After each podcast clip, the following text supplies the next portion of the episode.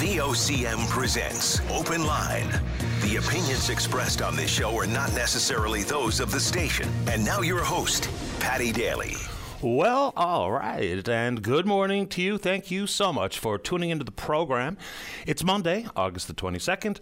This is Open Line. I'm your host, Patty Daly, and David Williams. He is the producer. You'll be speaking with David when you give us a call to get in the queue on the air to talk about whatever's on your mind.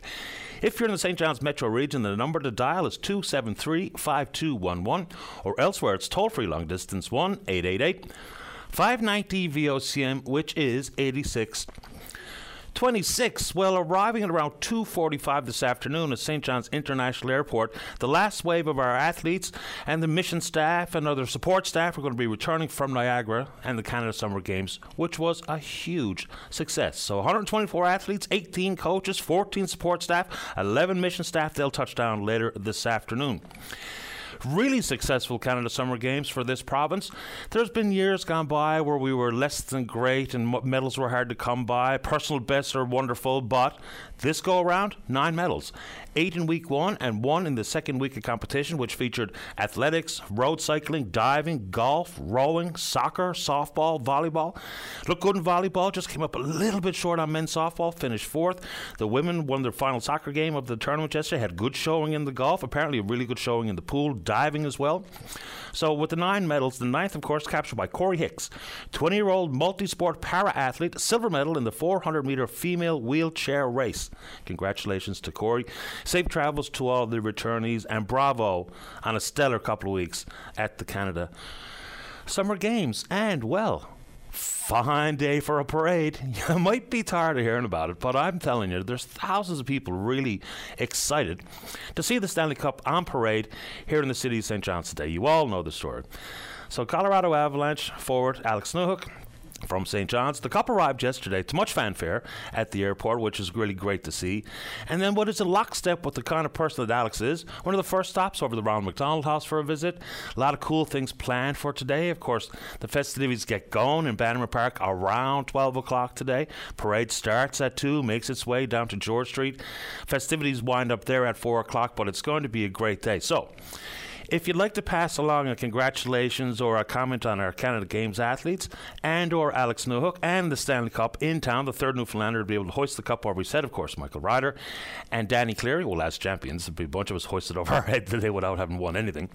But if you want to pass something along, we'll put together a little compilation and pass on to whether it be Gary Martin, the mission chief for the Canada Summer Games, and or to young Alex Newhook. But congratulations. I know the the cup was on our street this morning. Pretty exciting to say at the very least. You want to talk about it? Let's do it. Also, want to say good morning and bravo to Maggie Connors from St. John's once again, hockey player. She was at the Hockey Canada development camp recently, played on the development team in a three game set against the Americans. Looked good too. Scoring goals, looking really strong. She's 21 years old. She's not in the lineup for the upcoming World Championships, which begin in Denmark on the 24th of this month. She's going back to Princeton to return for her senior year, where she's had a stellar NCAA career and a Princeton education to boot. So, looking good out there, Maggie, and good luck in this upcoming se- season down in Princeton. She looks fabulous. This is a great story. This is a mother daughter story in powerlifting. Abby Hanrahan Miller from Happy Valley Goose Bay. She started powerlifting, and at 15 years of age, she needed to bring her mother, whose name is Dana Hanrahan, to supervise her at the gym. So now all of a sudden, mom, based on some encouragement from whether it be her daughter or others in the gym, is now powerlifting as well. So when it becomes a family affair, it even takes on a little bit more I guess, importance and pride when you have that type of outcome. So now they're both competing, and in the uh, in May. They both won their age and weight class at the Canadian Powerlifting Union National Championship. Young Abby is off to the Worlds, or uh, let's get the proper title here. She's going to Turkey anyway to compete, and the proper name of that is the World Classic and Equipped Sub Junior and Junior Powerlifting Championships in Istanbul later this month. So, congratulations to both Abby Hanrahan Miller, Dana Hanrahan pounding away on the weights, powerlifting, and off to the international tournament in Turkey. Good luck, safe travels to you. So let's stick with Labrador for a second. For the second time, the History Channel is sending their series Alone back to Labrador. This time it's called Alone Frozen. It's season number nine. So the last go around, there was a, after 78 days, this fellow Juan Pablo Quinones won $500,000 for outlasting the rest of the competitors. This time in Frozen, there's six contestants, former contestants. They return for another crack at a half a million dollars. This time they only have to last 50 days. Anyone still there at the end of 50 days will split the money. But in the way it was marketed, right? They're talking about the fish and clams, and you know the prospect of seeing a polar bear having come to your camp. Not necessarily accurate given the fact the time of the year they got there made it fairly unlikely a polar bear, but another showcase for the province. And of course, Labrador has a lot to offer. And so they've got that taped up there in lab, and we'll see what Alone Frozen looks like. But of course, rugged to say the very least. And 50 days, if you can last, outlast, or join with someone who's able to last the 50 days, you can share in the big pot. Cool. Okay, stick with Labrador. You know, there's some curiosity surrounding the pending announcement and deal to be signed tomorrow in Stephenville.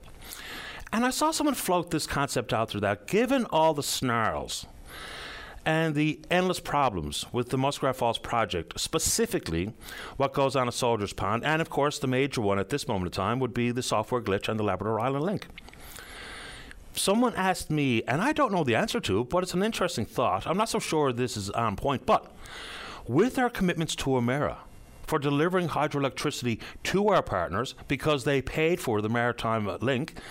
500 megawatts worth. That was built on time, on budget. They've got it built into their alternative compliance plan, a further reliance on natural gas and hydroelectricity to further reduce the amount of coal fired generation that Nova Scotia Power's customers rely on at this moment. But at this stage, we've been unable to deliver. Now, there has been power flowing across the Maritime Link. There has been power flowing down the Labrador Island Link, but none of it maxed out to meet our contractual obligations. So they've got plans to have uh, up to 40% of their customers served by natural gas and hydroelectricity. That began in 2020 and increases there into 2029. Okay, so they haven't hit their targets. I just wonder, and we've never been given a real firm understanding about the numbers on this one. We've sold them some power, pardon me, we've delivered them some power. Have we met our obligations? What are the implications for not meeting them? Are there fines and penalties in place? We don't know. You know, what happens when and if they cannot solve the software glitch? Because we've got a contract with Emera. I'm pretty sure they couldn't care less about the hurdles that we continue to face at Newfoundland Labrador Hydro. But the Emera deal, and so someone wondered, and here was the specific question.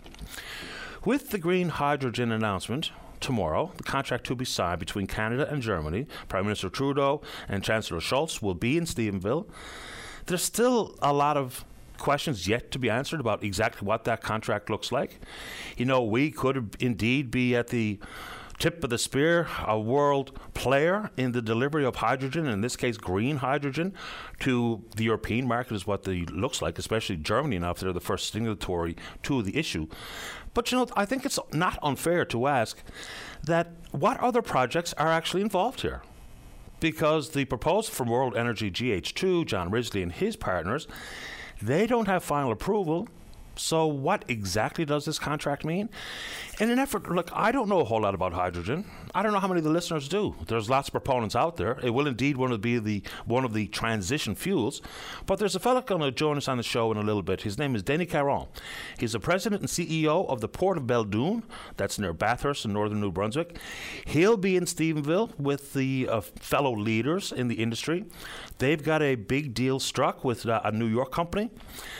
They have another big announcement coming, but just to get a better understanding of what the hydrogen industry looks like, what they've got in store for their uh, contractual relationships with a New York company. So, if you want to put some of the questions regarding it to Mr. Caron, I can do them on your behalf. Here's something that I don't think that we've even broached on this subject. Well, maybe a little bit. You know, we need to know if we're going to sell or to lease the Crown land. We also need to know just how much water is involved here. You know, for the initial phase at 164 wind turbines, the hydrogen and ammonia plant closer to the port of Stephenville itself, how much water are we actually talking about? Water is a really valuable commodity. We got it. We got the wind, we got the water, we got the crown land, we got the deep port, we have the proximity to markets, so we're in good stead to see these projects come to town. But what's really in it for us? How do we maximize return to have these industries set up shop. I don't think there's people out there who are anti-wind. Well, maybe if you're living close by with, with these uh, wind farms, you might have your own uh, perception and or concerns, and we welcome your thoughts on the matter on the program here this morning. So see if we can get down to a bit more brass tacks with a fellow who's actually in the industry and see what they're doing. Here's one question. How does the end consumer utilize green hydrogen? You know, and we do know when comparing to the gray or the blue, green is quite expensive to produce and to ship and to store. So maybe he can help us understand a little bit more on that front. What do you think? Let's go. One thing it will do is create some jobs of course it will. Upfront jobs in construction and security, ongoing operational jobs. I'm not exactly sure. I don't think anybody really knows whether we're talking about the proposal in Stephenville or Argentia or the other suitors who have shown or expressed some interest in coming to Newfoundland and Labrador. And with some of these moves, brings on some more real estate activity. Just think about it. When we've seen oil contracts signed in the past, even if you weren't directly impacted positively, the real estate market really did reflect what would be the optimism of signing these types of contracts and the jobs created. We've got a housing crunch here, a rental crunch, especially on the Northeast Avalon. The market has been super hot. There's some cooling we see across the country, but now with higher interest rates and the completely unnecessary mortgage stress test at the CM, the Canadian Mortgage and Housing Corporation, now, with more and more institutional funds looking at the residential real estate market, it's pushing up valuations, the yields are lower. So, one of the keys for many people is to get into their own home. But when you see so many homes going for ask or over ask, and some of the people you might be competing with are the Blackstones of the world. Blackstone is an interesting outfit. They've already secured over $24 billion in commitments into the real estate fund they call the Blackstone Real Estate Estate Partners X. They do a lot of this work in Asia and Europe, and now they've got their eyes on this country. There's a huge impact in the United States. So when you're dealing with a hedge fund and or these institutional funds like Blackstone, they're talking about putting $50 billion on the table. So for folks like me and you, already up against it, with inflation and the cost of living and an increase in interest rates and the stress test to get into a mortgage, competing with the like of Blackstone becomes daunting, to say the least, and insurmountable quite likely.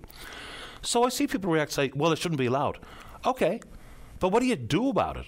You know, there's been some moves made in this country about uh, buying property and no one lives in it, and you have what is it? I think two years to either flip it or to see someone live in it, as opposed to just sitting on it as a, a real estate investment and parking your money if you're a Chinese wealthy person or what have you. But this, I think, we don't have the full implication of what that's going to look like in this country. But it's coming. It's a big deal. All right, let's keep going. Unfortunately, we're almost back to school.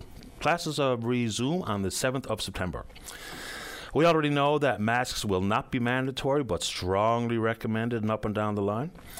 And now, as we've seen, particularly in healthcare, a lot of talk about recruiting and retaining teachers. We've long had a, a shortage of substitute teachers. So it's a national chase for the same professionals. They're in demand. And people may indeed be looking for what they might think are greener pastures elsewhere. So there's a lot of talk about recruiting and retaining a teacher. How that looks, I don't know. It's certainly different, although I'm sure, like many, you're sick of hearing recruiting and retaining, even though we got to do it. But in healthcare, I think we have a better understanding of what it looks like, and we can get into that. But in the world of education, not sure. But one thing inside the schools that gets some attention and discussion, we'll talk about keeping them safe and the type of curriculum that's put forward at all the various grade levels and the implications of pre kindergarten and the 30 school pilot project this year. But vaping. Vaping is not brand new, but it's still new enough that we don't really fully understand the health implications some moves in talking about banning the, the, the flavors, you know, getting a watermelon vape or cherry or strawberry or something. But the prevalence of vaping in schools is unbelievable. Just as folks, in particular junior high and high school, they'll talk about the sneaking of a puff in the bathroom and in the halls, and it's everywhere.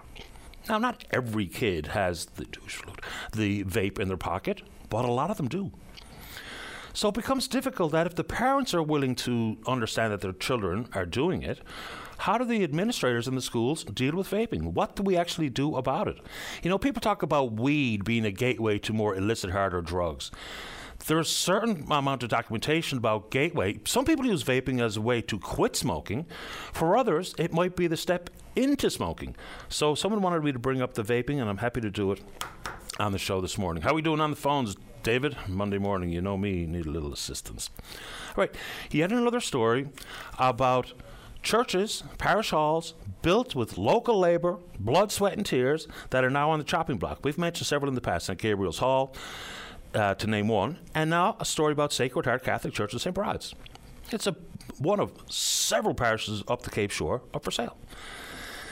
So, as they say, I mean, it's personal for many of these people. 252 residents were baptized there. People got married there, said their final goodbyes to loved ones there. And the church didn't pay for the church to be built the Roman Catholic Church. The locals did. And the story's about a gentleman named Henry Crane. He remembers what he recalls the trucks rolling in, the workers, all local men, pouring concrete, horse drawn wagons carting in gravel and stone. And for the next 66 years, Mr. Crane has watched the church grow, all under the care and control of the locals. Whether it be with their weekly donations, but they built it, and through no fault of their own, they are quite likely, quite likely going to see it sold out from under them. So there's still big questions. And again, a judicial ruling for the victims of Mount Cashel to be compensated is, of course, just. It's just how the money, how they come up with the money. Further to that, this story kind of confuses me. This is, you know, someone mentioned, uh, I think, on this program last week about, you know, the residential school survivors and the requirement for them to come up with the $25 million in compensation. Now, apparently, I'd never heard of this. There was a deal struck back in 2015 to give these these Catholic entities a forever discharge. No longer required to fundraise any additional monies. At one point, the story was they come up with one million, and then they got as much as four million, and now all of a sudden they don't have to come up with any millions. A forever discharge. How can that be? And how can it have taken so long for us to understand that that's the reality? So the 2015 then Harper Conservative government, it just needs to know like what the motivation might be. Here's one of the questions asked by Ry Moran. She's an associate librarian at the University of Victoria and the founding director of the National Centre for Truth and Reconciliation. She says, like all questions around accountability, the question is who made the decision? How was that decision made? Who ultimately signed off on this? All very good questions, but an interesting story that people are starting to know and understand more and more about. Okay, let's check the Twitter feed. We're VOCM Open Line. Follow us there. Our email address is openline at VOCM.com. This is an interesting tune to get us going here on a Monday morning, the 22nd of August, Parade Day. Two of my faves, Kenny and Dolly.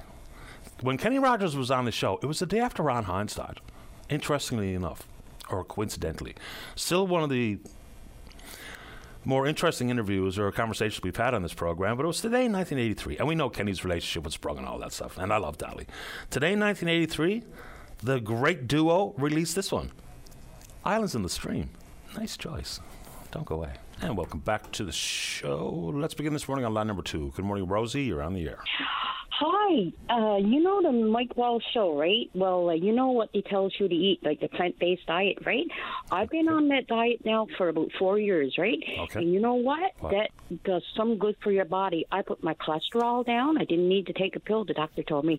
He said you need to take a pill. Your cholesterol is so high, right? And I didn't take it. And when I went back, you know what? He said your cholesterol has gone down so low you don't need no pills. Rosie, what are you eating on your plant based diet? Oh my gosh, I eat like okay, yeah, black beans, chickpeas, and lentils, all those kind of beans. No salt in in it, right, or nothing, right? And then I have rice, and then after I have like uh, like I have so like uh, vegetables and fruits and stuff like that. And it's amazing because I'm an old lady, right? And I don't have nothing seriously wrong yet. Like I just got a low thyroid gland, and you know what? I'm trying to get off of that pill, but I need the doctor's uh, uh, help to get off of that. Because uh, yeah, but I'm thinking maybe it's nothing wrong with it. So you know what? I asked my doctor to no, I lost my doctor, and then after I asked the one that I got now, I said, could you give me a ultrasound on my thyroid gland? And he did it, and he did it. And it's next month. I'm so excited because uh, I want just to find out if my thyroid gland is defective or I'm not getting enough iodine, and if it's something as simple as getting uh, more iodine in my body, I will do it. But right now, I can't do it because if I do, when I, while I'm on that pill, it'll probably go overactive. Okay. That's what I'm thinking. Yeah, but my I- I don't you know. know what? I recommend that diet to any, uh, not the diet, but that uh, change of diet to anybody because you know what? I have so much energy that is unreal. But you know what I did last week? If my time is running out, just tell me. Uh, well, not last week, but a couple of weeks ago. Uh, you're right. Well, then after I was to drink a lot of caffeine, and my God, when I didn't have a cup of tea caffeine for one day, I ended up with a migraine headache that lasted for four days.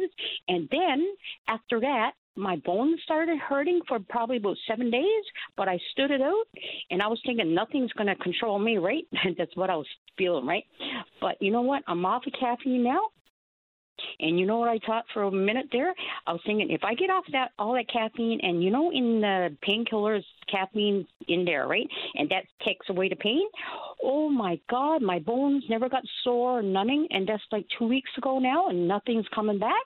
And how I know it's the caffeine withdrawal, right? It's because I tried for years to get off of that, and I just couldn't do it. Like every time I get a headache, and it lasts for four days, I just start drinking the tea again. But uh, but I'll never go back caffeine. Oh, the reason why I call, right? Oh, I'm sorry. I'm sorry. You want to say something? No, not at all. You, uh, I, and this is meant just off the cuff. It doesn't sound like you need caffeine. You're, you're a bundle of energy here this morning. Oh my god, no, no, no! I'm always like that. Oh, I'm good. always like that. Lovely. I don't know. Uh, I think it's the diet that I'm on, like the plant-based diet, because uh, well, I overdo it with the well, the black beans and lentils and that. Like I open the can, right, and I have like half a can Is that a because lot? you know why. Uh, I don't know, but uh, I have to have a can with the other stuff, right? Because um, well, it's only me eating it, and they say um, like uh, you can't have it more than two days in your fridge. So I have it like the day, and then tomorrow I have to rest. But anyway, I have so much energy. But you know what? I was uh, I was asleep. Uh, I don't know what time it was. Like probably about two weeks ago or something like that. Well, I was asleep, right? And I thought maybe it was kids at the bridge, like you know, kids hanging around, right, and joking around and stuff like that. But I thought I heard a bear. Okay. And then after, so my dog, I got a dog, right? It's a husky. It's beautiful. And you know what? It doesn't bark. Only time it barks is when uh, I give him food and he tips over all the food on the floor and takes his pan and he puts his paw in it and he's twirling it in a circle. He has so much fun, right? But you know what? He doesn't bark, but he stared at the wall. And then when I looked out, that was a long while ago, this part, it was a moose there. It was So a, you saw a what? Uh, uh, that was that was a couple of years. That, that was about two years ago or a year ago. I seen the moose there, but I'm just telling you, with my dog, he doesn't bark, but he stares at the wall where something is. All right.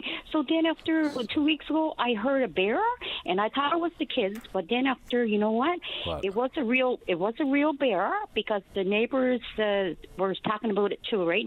And uh, it had a cub, and I heard it outside my house. And you know what? When I was doing my feel with the whip, uh, what do you call it, the whippersnapper?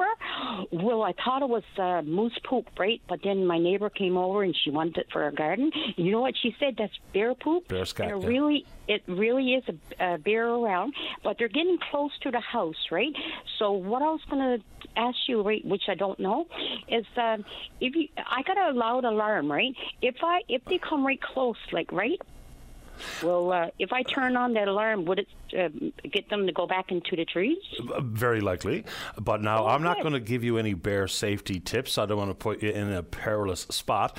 But, Yeah, but you're smart and then everything else, though. Well, uh, what you should not do is go out and engage the bear. And it's too bad that you don't have uh, the dog that's able to bark the bear away necessarily either. But, you know, when we know we have bears around, like when I live down in Western Canada, first things Okay. first is to try to eliminate what they're coming to in, to in, in close by our house for, and that's something to eat. So, like the garbage cans when we lived in Jasper, Alberta, they were locked. You know, the bears couldn't open them. So we did Oh. everything possible to keep bears away from the community. Now they'll eventually and inevitably come close, but just make sure you've got nothing left out there, like something you might have had left out for your own dog. Make sure that if you had a bowl of food out while the No, husky, the beautiful no. husky, was okay. Okay, maybe you don't. No, I'm just saying, just don't put any food out. Rosie, I'll I'm let sorry. you wrap it up very quickly because I do have to get a break, but I'm enjoying the call. Okay. Okay. Okay. Uh, no, I don't need no food. The only thing Good. that I do is uh, feed one stray cat with cat food on the step, but I take it in. That's So- the only food that I put out. You put out the food for the cat. You go back in to see if the cat shows up, and the That's cat eats do. it, and then you take in the tin. What do you put out for the cat? Bit of tuna? Oh no, no, no! No, no. Uh, I didn't think tuna was good for cats. I don't know. I have never owned a cat. Uh, Whiskas, the dry Oh, you food? put out just regular cat food. Of course you do. Yeah. You're sensitive. Normally I take it in. Normally I take it in, eh? But sometimes I forget it out I, there. I But wonder, don't do the cats like Yeah. the chickpeas? Lentils? chickpeas. No, I wouldn't part with that for my life. Rosie, good to have you on the show. Way to start off a Monday Oh. morning. and you're doing a good job, and you help so many people, including me. Thank Well, you so much. Take good care of yourself. Okay then. All right. Bye. Bye, Rosie. Ideal, right? So, yeah, plant based diet. I mean, there's a lot of people making the move. Some of it has been encouraged because of price point. I mean, just think about it.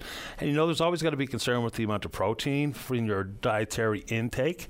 And especially on Monday mornings, where I can, admittedly, be a little sluggish, even though I was really uh, early in bed last night.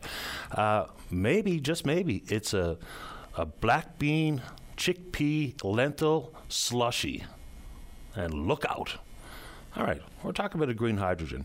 Let's take a break. When we come back, as advertised earlier in the program, the president and CEO of the Port of Belledune, that's in northern New Brunswick. His man, the man's name is Denis Caron. He's up, and then we're speaking with you. Don't go away. Weekdays on VOCM, it's Open Line with your host, Patty Daly. Join the conversation each morning from 9 a.m. to noon on your VOCM. We get people talking. And welcome back to the show. Let's go to line number one. Say good morning to the president and CEO of the Port of Belledune. That's Denis Caron.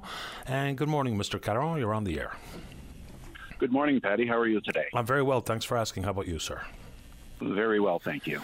So we're talking about hydrogen in this province. We know that the industry is at its infancy in this country, albeit well understood in many other parts of the world. Describe what you're doing in New Brunswick and a relationship, whatever you can divulge, a relationship with the uh, state, the New York State. Well, essentially, uh, the Port of Belledune's been in operation over 50 years. We're an industrial park. We handle dry bulk and liquid bulk. And we actually have a coal fired plant next to us. It uh, produces about 480 megawatts of energy. And as such, the Canadian government is looking to eliminate the use of coal in 2030. So we've looked at other opportunities with respect to the energy sector, and clearly we see a, a, a great opportunity with the production of hydrogen. So we've been actually looking at uh, what are the components, what, what's necessary essentially to, to, to produce hydrogen here in New Brunswick, and in particular at the port. So we've been undertaking that work now for the past six to eight months. So in this in this province, the notable proposal is from World Energy GH2, 164 wind turbines, an ammonia and hyd- hydrogen plant close to the port, opportunity to triple it in size. What's the magnitude of the project you're working towards in the initial stage? So the initial stage is 200 megawatts to start the production. So it's what we call a commercial pilot, and that will be using electricity from the existing grid. So we're talking about green or clean energy that we can get off the grid. But really, we can build up the energy source with renewables, similar to what is being proposed elsewhere. So we have the capabilities in New Brunswick to augment essentially more wind or more solar and use the existing grid essentially to bring that energy to the port and use it for production. In this province, we have an awful lot of our power generated by hydroelectricity, and of course, we have the thermal generating plant at Holyrood, which is a real polluter that hopefully someday goes by the wayside. What's the grid mix look like in your province? I know in Nova Scotia it's upwards of 50% still coal fired. What does it look like in New Brunswick? So in New Brunswick, we have what's called 83% non emitting. So New Brunswick does have nuclear capability. We have hydro as well with the Mactaquac Dam in Fredericton. We have renewables in, in wind in particular. And we're trying to get off fossil fuel, so coal or other fuels that we have in, in New Brunswick that we're using. Hence, uh, the power plant in Belledune that uses coal. Hydrogen, of course, is still a brand new topic in this province. We talk about uh, blue and gray and green hydrogen. There's a difference between the costs associated with production, storage, and shipping of all three. What are you working towards? So we're working towards green and clean hydrogen, essentially. So using renewables uh, off the grid and also uh, increasing the production of renewables in, in our region. Uh, of course, you know, green energy is, is really the way of the future. If you look at industries in the next, you know, 10 or 15 years, they will be wanting to produce essentially green products. And many of the fuels that are used today, pet coke or coal, are dirty fuels hence not able to produce clean energy. So not only are we looking to export uh, to markets such as Germany, but we're also looking for domestic opportunities. I mean, at our port, not only do we have a, power plant, but up until 2019, we had a lead smelter that ran uh, for over 50 years. Glencore operated that smelter, and they were using essentially a, a dirtier fuel such as propane for for their process what we see is really industry or attracting industry to use this hydrogen product to produce clean fuel. So, because we are an industrial port, we're able to bring materials in, such as iron ore. We could process it into green pellets for steel industry and ship it back out. So, it's really a two prong approach. It's not just producing and exporting, but it's also producing and using at home. When they talk about green hydrogen, we're also talking about electrolysis and how much water, which is one of the fundamental questions that that we have here in this province. How much water, because water is a precious commodity, how much water involved with this one proposal in Stephenville? What's the role of water and natural gas in your play? So, with respect to water, again, because of the power plant, back in over 30 years ago, the plan was to build four of these coal plants, but much of the infrastructure around it was built to support four. So, we have fresh water or clean water that we're only using for one power plant. And with the lead smelter, same thing. They were using clean water and there was sufficient quantities or volumes available. And since the closure, we have access to that clean water as well.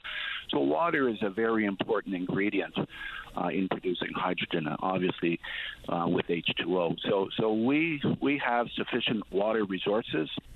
We're on rail as well, so within we're, we're connected to the North American system. Uh, but we have access to global markets. Like we handle currently over 27 different products that either we export to Europe or we import from from different markets. We also export to China, different products as well. So being on the Atlantic Ocean allows us really access to global markets as well. Some of these questions might sound very fundamental, so I apologize up front. How much water, fresh water, would you use to generate whatever the grid component looks like? How much water would be used in the generation of 200 megawatts annually, we'll say? And what happens to the water? Is it one time only, comes through the plant, and then it's just put into the ocean, or is there a recycling component? Help us understand how the water is utilized. So the water is u- utilized when you're exporting essentially um, uh, hydrogen, you have to mix it with ammonia. So the water is, is used primarily for the for the export side. And I can't give you off off the top of my mind how much water is required, but we, we, we are going to ensure that we have sufficient water at hand, which we believe we do. So the water, of course, is, is for the most part the ammonia side of it. But of course, when you're producing hydrogen, which is H2O, you're split, you're using water to produce that H2. So essentially, there there is a water requirement there as well. So let's just say your green hydrogen arrives in New York with that New York company. How is it used at the other end? We understand transmission lines and hydroelectricity and natural gas and propane and wind and solar. How is hydrogen used by the end consumer?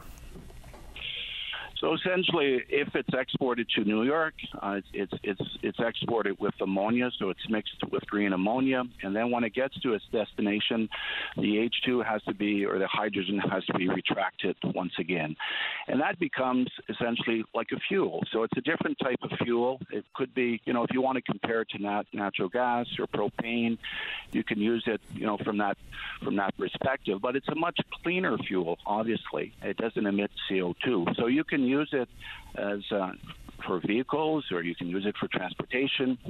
But more importantly, you can use it for large industry that requires a power source to generate enough energy to produce different products. And as I say, currently on the market, if you're looking at a refinery, for instance, or if you're looking at a cement plant, or if you're looking at uh, any type of large industrial operation, you need a fuel other than electricity to essentially produce those products. And hydrogen becomes that clean fuel that allows products to be uh, um, produced and, and no CO2 emitted.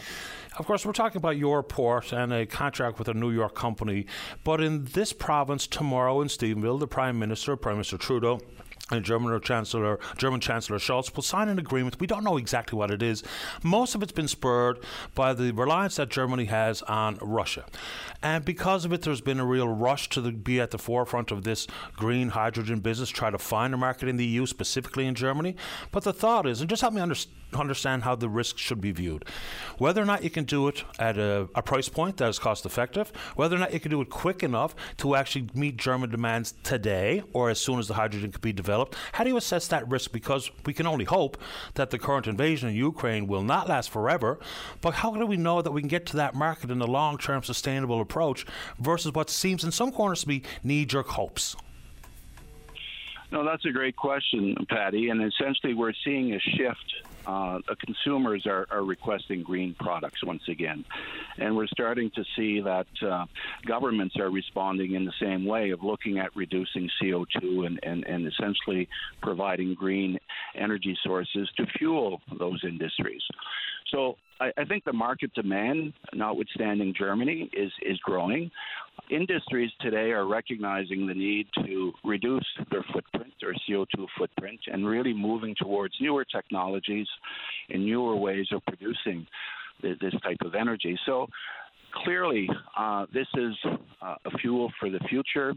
Uh, there will be risk, initial risk in starting, because I mean, uh, when you're starting a new production facility and you're looking at markets and and and looking at uh, you know uh, opportunities, there is a risk in any of these uh, of any of these industries. But we see the trend really going in the right direction, and really what's hap- happening, unfortunately, in Germany with respect to Russia and the Ukraine situation quite frankly, is accelerating the, the use of clean energy. So, as we know, uh, Germany is not using fossil fuels. They they are closing their coal plants. They are uh, eliminating their nuclear plants as well. And we know that the natural gas coming from Russia is going to have a significant impact. And I think Europe, or Germany in particular in Europe are also looking at ways of cleaning up the environment and using uh, cleaner fuels to do that. So you can say, on one hand, yes, it is an unfortunate situation,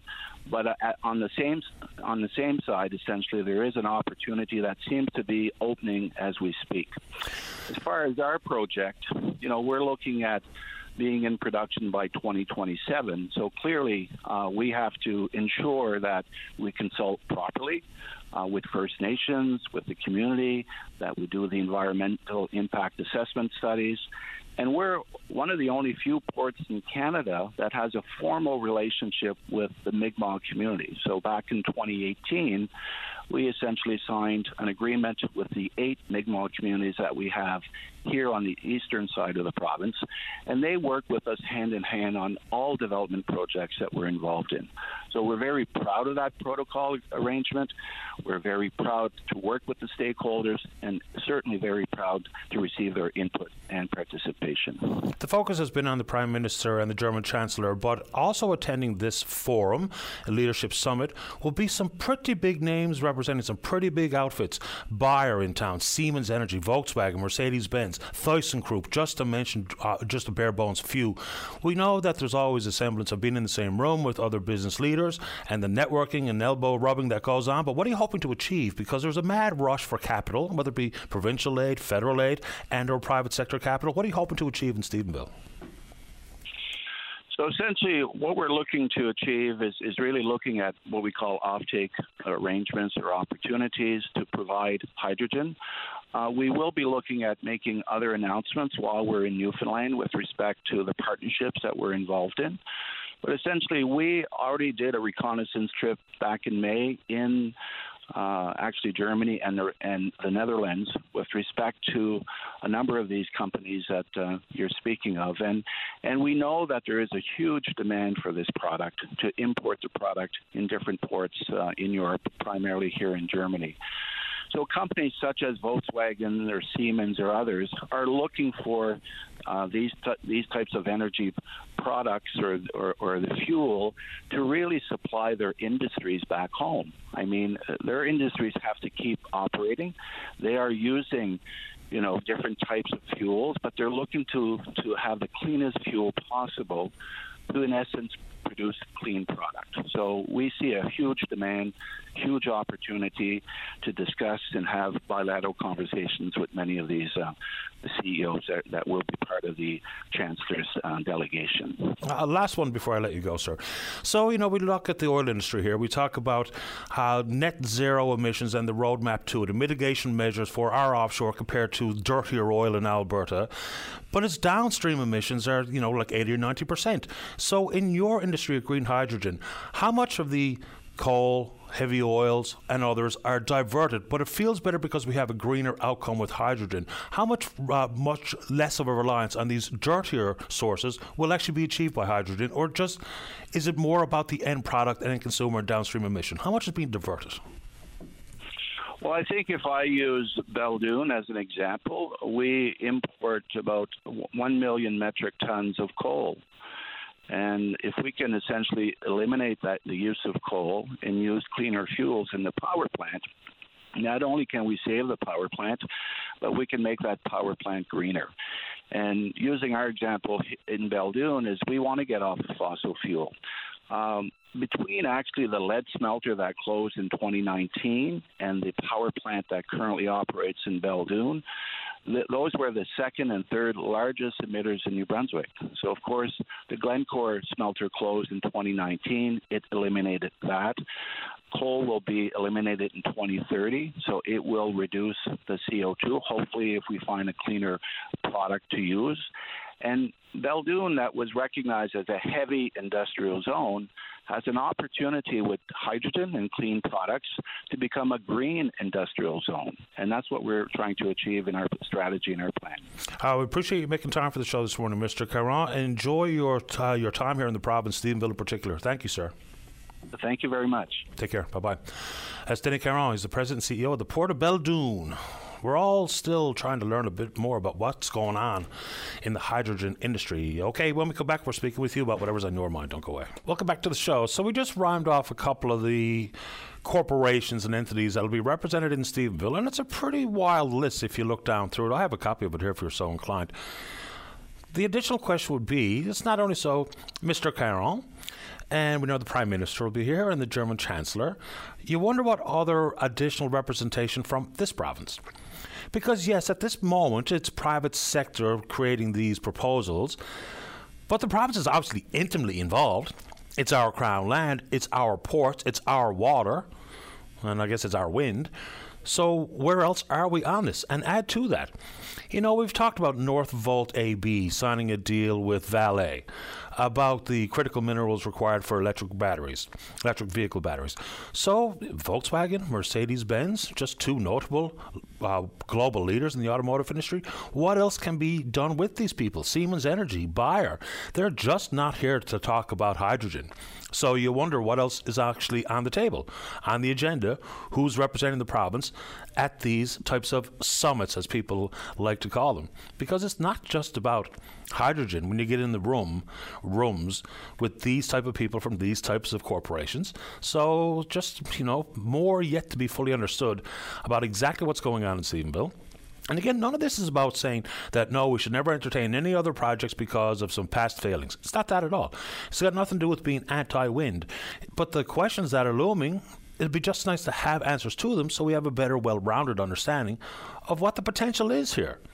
Whether it be for the creation of jobs, expanded the tax base in the province, or whatever else comes with it.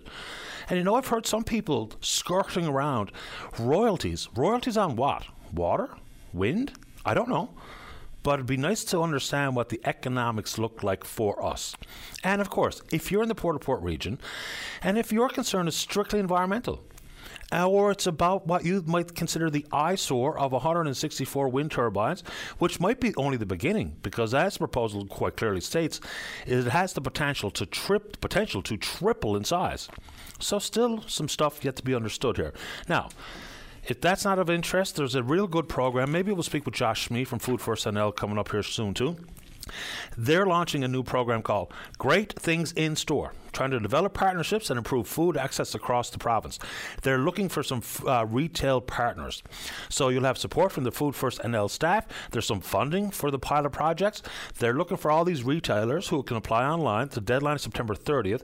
But so food is always a top line conversation here. But whatever you want to talk about, we can do it right after this newscast. Don't go away. Join us for On Target, one hour in which Linda Swain examines topics that mean the most to you. On Target, weekday afternoons at 1 on your VOCM. Welcome back to the show. Well, like we've been discussing with the concept of recruiting and retaining healthcare professionals, for instance, it's not the same everywhere. Like out in the town of Gander, they're actually building a mosque in an effort to retain the Muslim doctors in that community. They've got a different approach on Fogo Island. They have a different approach on the Great Northern Peninsula. There's also the issue with recruiting and retaining teachers. Again, not the same issue everywhere in the province including Lab West, where the NDP member representing Lab West joins us in the queue this morning. That's Jordan Brown. Jordan, you're on the air.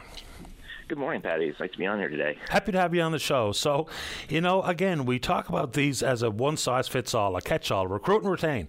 It's just not that simple. So, it's other things and other getting someone interested in coming to where you are.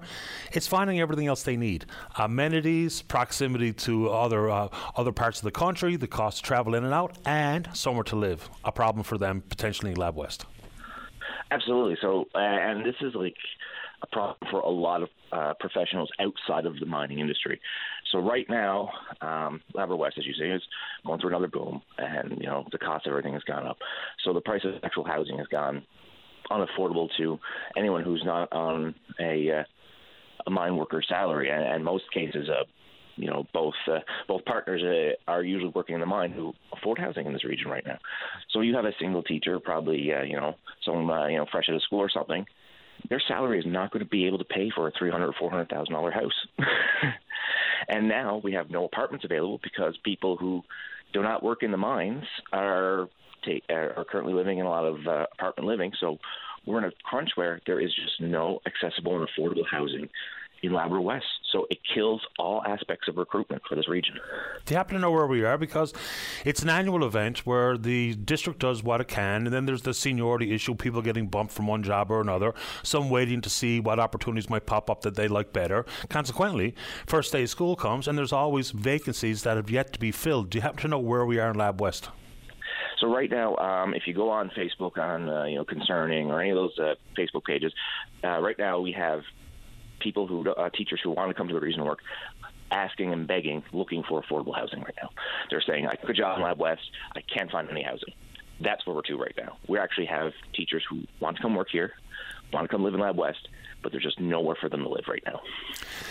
And so, uh, not to say that we, you or anybody else, is simply throwing their hands in the air and saying, "Well, it's an ex- uh, a cost issue, and with the mining salaries compared to teachers, what have you." But the next question, obviously, is what can be done about it? Because I've said in the past, and maybe people think I'm out to lunch, but like with some of the benefits agreements, especially with the mining companies, wouldn't it be amazing as opposed to all cash flowing to the province, it would be like the establishment of affordable housing or apartment units or condos or something that would eventually revert back to us. So, uh, summarily, what can be done about it in the immediate term? Absolutely. So, and the biggest thing right now is it's not houses, Patty. Right now, it's uh, rental accommodation seems to be where the crunch is right now. Because when CMHC and all that put on the means test for mortgaging, it actually changed the dynamic of housing in Lab West significantly. Because at one time, you went, you got your, you know, your so many days in, you got sworn into the union, you were able to go get the mortgage for your house. So that happened in, you know, a short amount of time. Right now, uh, the new rules require that you have to mean test your mortgage, so that requires your cash down payment. So that takes a little bit longer for people to actually go and buy a house in the West. What happened then is more people stayed in rental accommodations for a longer period of time and basically created this backlog of housing. So right now, there's no houses on the market in Lab West, but they're just out of reach for the average person as, as, usual. So you talk about the boom bust cycle. We're in a boom at the moment. You know, there was some interest given to the contracts on between Northvolt AB and the batteries they build for Tesla and Vale. And we've talked with someone from Search Minerals on this program. So we've thought long and hard about what is iron ore and a couple of other precious metals or critical minerals in Labrador. Where's the boom headed and how much support are we getting from the province to understand the opportunities in the industry? Because we can talk about oil, we can talk about green hydrogen, but the mining sector seems to be poised for the boom like we've never seen before. Yeah, this is something that even like I've talked to people like my my, my father and all these people who've been around here for a long time. Uh, this is something that's never been seen before. It's more of a sustained price. So right now we've seen a very long, like long extended sustained price of ore.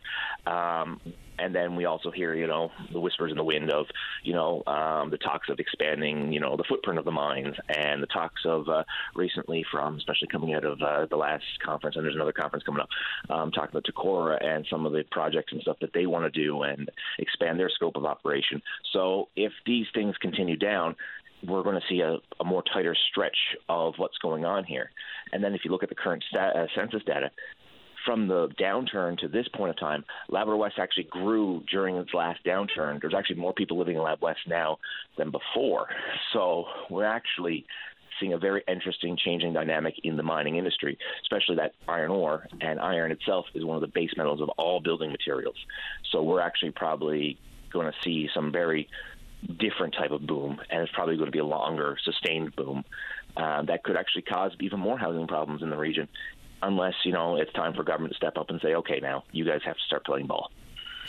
Well, so okay, the perfect storm is an interesting one because you might have the salary to afford whether it be a home or a rental unit, but there might not be one available. Do you happen to know what a vacancy rate is in Lab West at this time? Because around here it's around three percent. Yeah, as a bit less than that, no, I'm not 100% on what there is, but currently, um, you know, I did my own, took down, I went down on the website of all the realtors in the region. Uh, on average, there's about between um, 45 to uh, 60 houses on the market at any given time in Lab West right now, um, and they're all priced over over 200 uh, to 200 and 300 thousand dollars. So they're out of the reach for a, t- a, a teacher just coming up to the region. So obviously, uh, they can't. They, I'm, I'm sure they don't have the 10 percent to pay down on that right away either. So and but the vacancy for apartments is zero. There is no apartments available in Lab West. Uh, last one before I let you go. So I did indeed just speak with a gentleman who's in the hydrogen business, and we've talked about minerals with you. And then we had the uh, the diesel generating station Charlottetown burned down, but I've never heard anyone talking about anything other than diesel for a replacement. Whether it be this new approach to wind and the doing away with the 2007 ban on wind or other alternative forms of energy, what's the opportunities look like in Labrador? Because God knows it's as windy there as it is anywhere else. So whether it be on the Great Northern Peninsula or right where you live, to do away with that diesel replacement and to look at some of these newer alternatives. Do you hear anything about it? Yeah, and, it's interesting because you look at okay, so Vale, Vale's putting in a wind turbine to cut back on their diesel usage. Um, you look at the solar panels on uh, you know on some of the buildings up on the north coast and south coast right now. You know there there is a lot of opportunity on you know changing the way that we actually look at electricity and how we use electricity.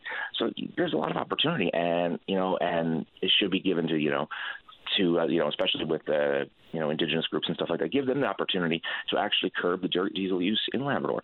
But we also, you know, it's Labrador. We're the largest producer of, of hydroelectricity uh, uh, in the province, and you know the opportunity is that you know we have to have a start look at and go, how do we connect everybody to the resource that we're already making that is already you know, producing green electricity. You know, like why why are why are we so afraid of the idea of you know maybe you know to make the investment into you know let's get everybody off diesel. Yeah, not a bad idea. Uh, Jordan, appreciate the time. Anything else you want to say this morning? Uh, no, I just that you know, like we have to really, uh, government really needs to step in and say, you know, when it's talking about recruiting of teachers and stuff like that, you got to look at where they're living and how if they can afford to live in the places that we're sending them, and that's the big key right now. Good to have you on. Thanks, Jordan. Take care, my friend. Bye-bye. Take care. Bye bye. Jordan Brown, the NDP member for Lab West. And of course, Gord, who lives in the Great Northern Peninsula. I assume he does because he tweets about the region. You know, talking about the fact that we've got a proposal in Argentia, a proposal in Stephenville, and who knows how many others are in the queue. We're told by the minister responsible, Andrew Parsons, that there's been a significant amount of interest shown in access to crown lands here in the province and the wind and the water. And what about some other parts of the province, like on the Great Northern Peninsula, for starters? I don't know, but the initial thought on it, and people are asking, sure, why would the Germans come here? Why don't they just do what they need to generate their own power where they are or closer to them? It's a good question, but without understanding what this contract or deal tomorrow to be signed looks like, I have no earthly idea. I don't think anybody does. But with government's involvement in it, if this is the private sector identifying where they'd like to set up shop and where they think is the best port for them, is there opportunities? Are any of the suitors looking at parts of the Great Northern Peninsula? I don't know. Are any of them looking at Labrador? Because of course we've got, you know, the environmental sens- sensitivities are a big part of this which is what World Energy GH2 has been asked to go back to the drawing board and to answer those questions. More details associated with their proposal. So the questions you ask about why would the Germans want to set up uh, a contract here for the provision of green hydrogen? Good question. Maybe when we hear from the Chancellor tomorrow and or some other people who will be in attendance, which would be great to hear from different voices. And the reason we had Mr. Uh, Caron on is just to get a bit more of a better understanding about the industry period not the specifics of what's happening in this province, because currently he has no operations here. But all the questions that you're asking are good ones.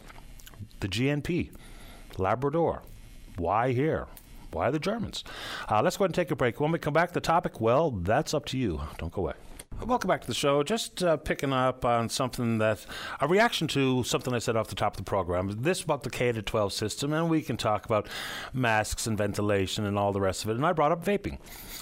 And I'm told constantly that the numbers of students, especially junior high and high school, that are vaping are extraordinary. Huge numbers. So I brought it up as a concern that we maybe can address. And someone wrote, I don't know how old their child is, but said, you know, isn't it our business if we allow our young people to vape in our own family? Of course it is. It's completely up to you. My reaction to that would be, what do we actually understand about the risks associated with vaping? Because it's really not that well understood. We know exactly what goes on when you smoke tobacco products. Vaping a little bit different. There's, of course, you can see someone break into an immediate cough fest when they even vape. Then there's breathing difficulties associated, but there's exposure to chemicals that we really don't understand. We're heating up these pods uh, in, to, to, of a liquid, turning it into a vapor. There's nicotine. There's different flavoring, different substances, different chemicals that we don't really know what they do. There's also some relationship between nausea, weight loss, diarrhea, and then the possibility that your vaping product leads you into smoking a tobacco product. So, yeah, it's not me telling you what you can and cannot let your children do, but we're bringing it forward because it's been a concern. It's been a concern of folks in the industry. You know, just think about when there was the thought of doing away with and banning, like all the flavored tobaccos or in the cigarillos that are raspberry flavor, and all of that's gone away. Same thing is a concern being forward, and you know what the companies think because when you talk about, well, let's ban the flavors. Because the flavor makes it a bit more palpable for the vapor, if it has a whiff or a taste of watermelon, versus whatever the raw taste would be, when they fight that tooth and nail, you know you're on the right track. You know you're on the right track to curbing the amount of vape products being sold. And think about it a lot of the vaping products are manufactured, distributed, sold by tobacco companies. So they see it as some type of existential relationship between the two. So that's the only reason I threw it out there. And also, this is something I brought up maybe last week, week before, whatever. It was about do you tip various people you do business with, various professionals? Like, you know, you go to a restaurant, it's pretty well understood practice to tip. Now, some restaurants have built the gratuity, the tip right into the bill, and they pay their staff a higher hourly ra- wage. But the whole concept of tip inflation or tipflation, you know, think about it. When we were first looking at the handheld device to use our credit card or our debit card to pay a bill, if it was somewhere that you would normally tip, and it began at 10%. It went to 10, 15, maybe 18, and maybe 20. Now they are passing the machine over to you, and it has a much different starting point. Gone are the 10 and 12s. I mean, 15 used to be where many people thought was a fair tip. 15%. That was a well known number, a well used number. Now you might get the machine in your hand, and the least expensive gratuity that they uh, are asking you to choose is 18. 18, 22, 25, and some machines as high as 30%. I'm not even sure that's good for the staff because some people would be comfortable enough tipping 15%, don't want their base option to be any more than that. So, what happens then is that you may indeed see people just choose no tip. You know, in many of these places, they will pool their tips. But, you know, do you tip people other than your servers? Do you tip your mechanic? Do you tip your hairdresser?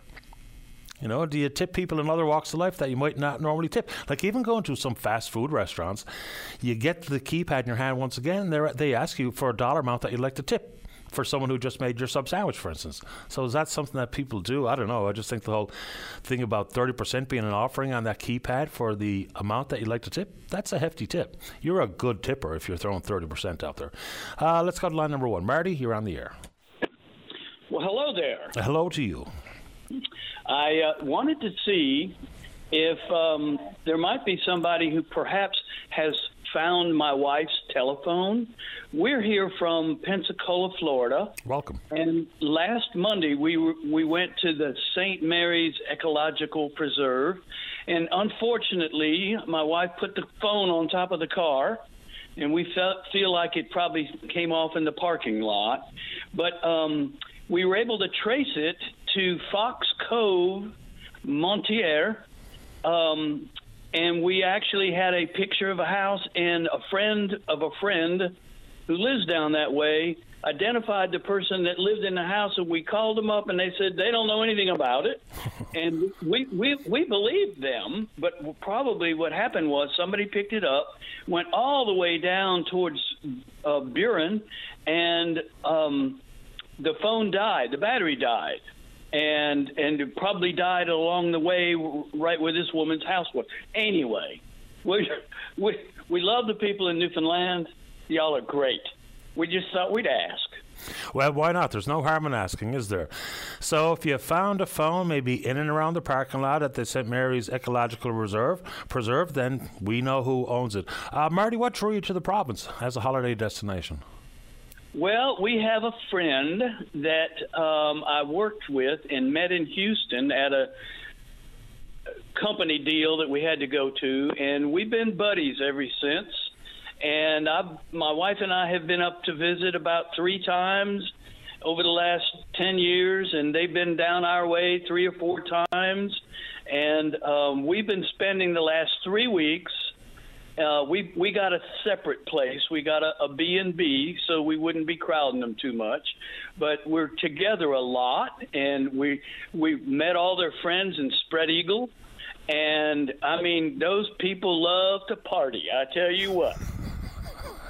How about you guys? Let me tell you what. Okay, I've learned how to say bye. Well, bye. Yes, bye. Yes, bye. I've been having a great time here, you know.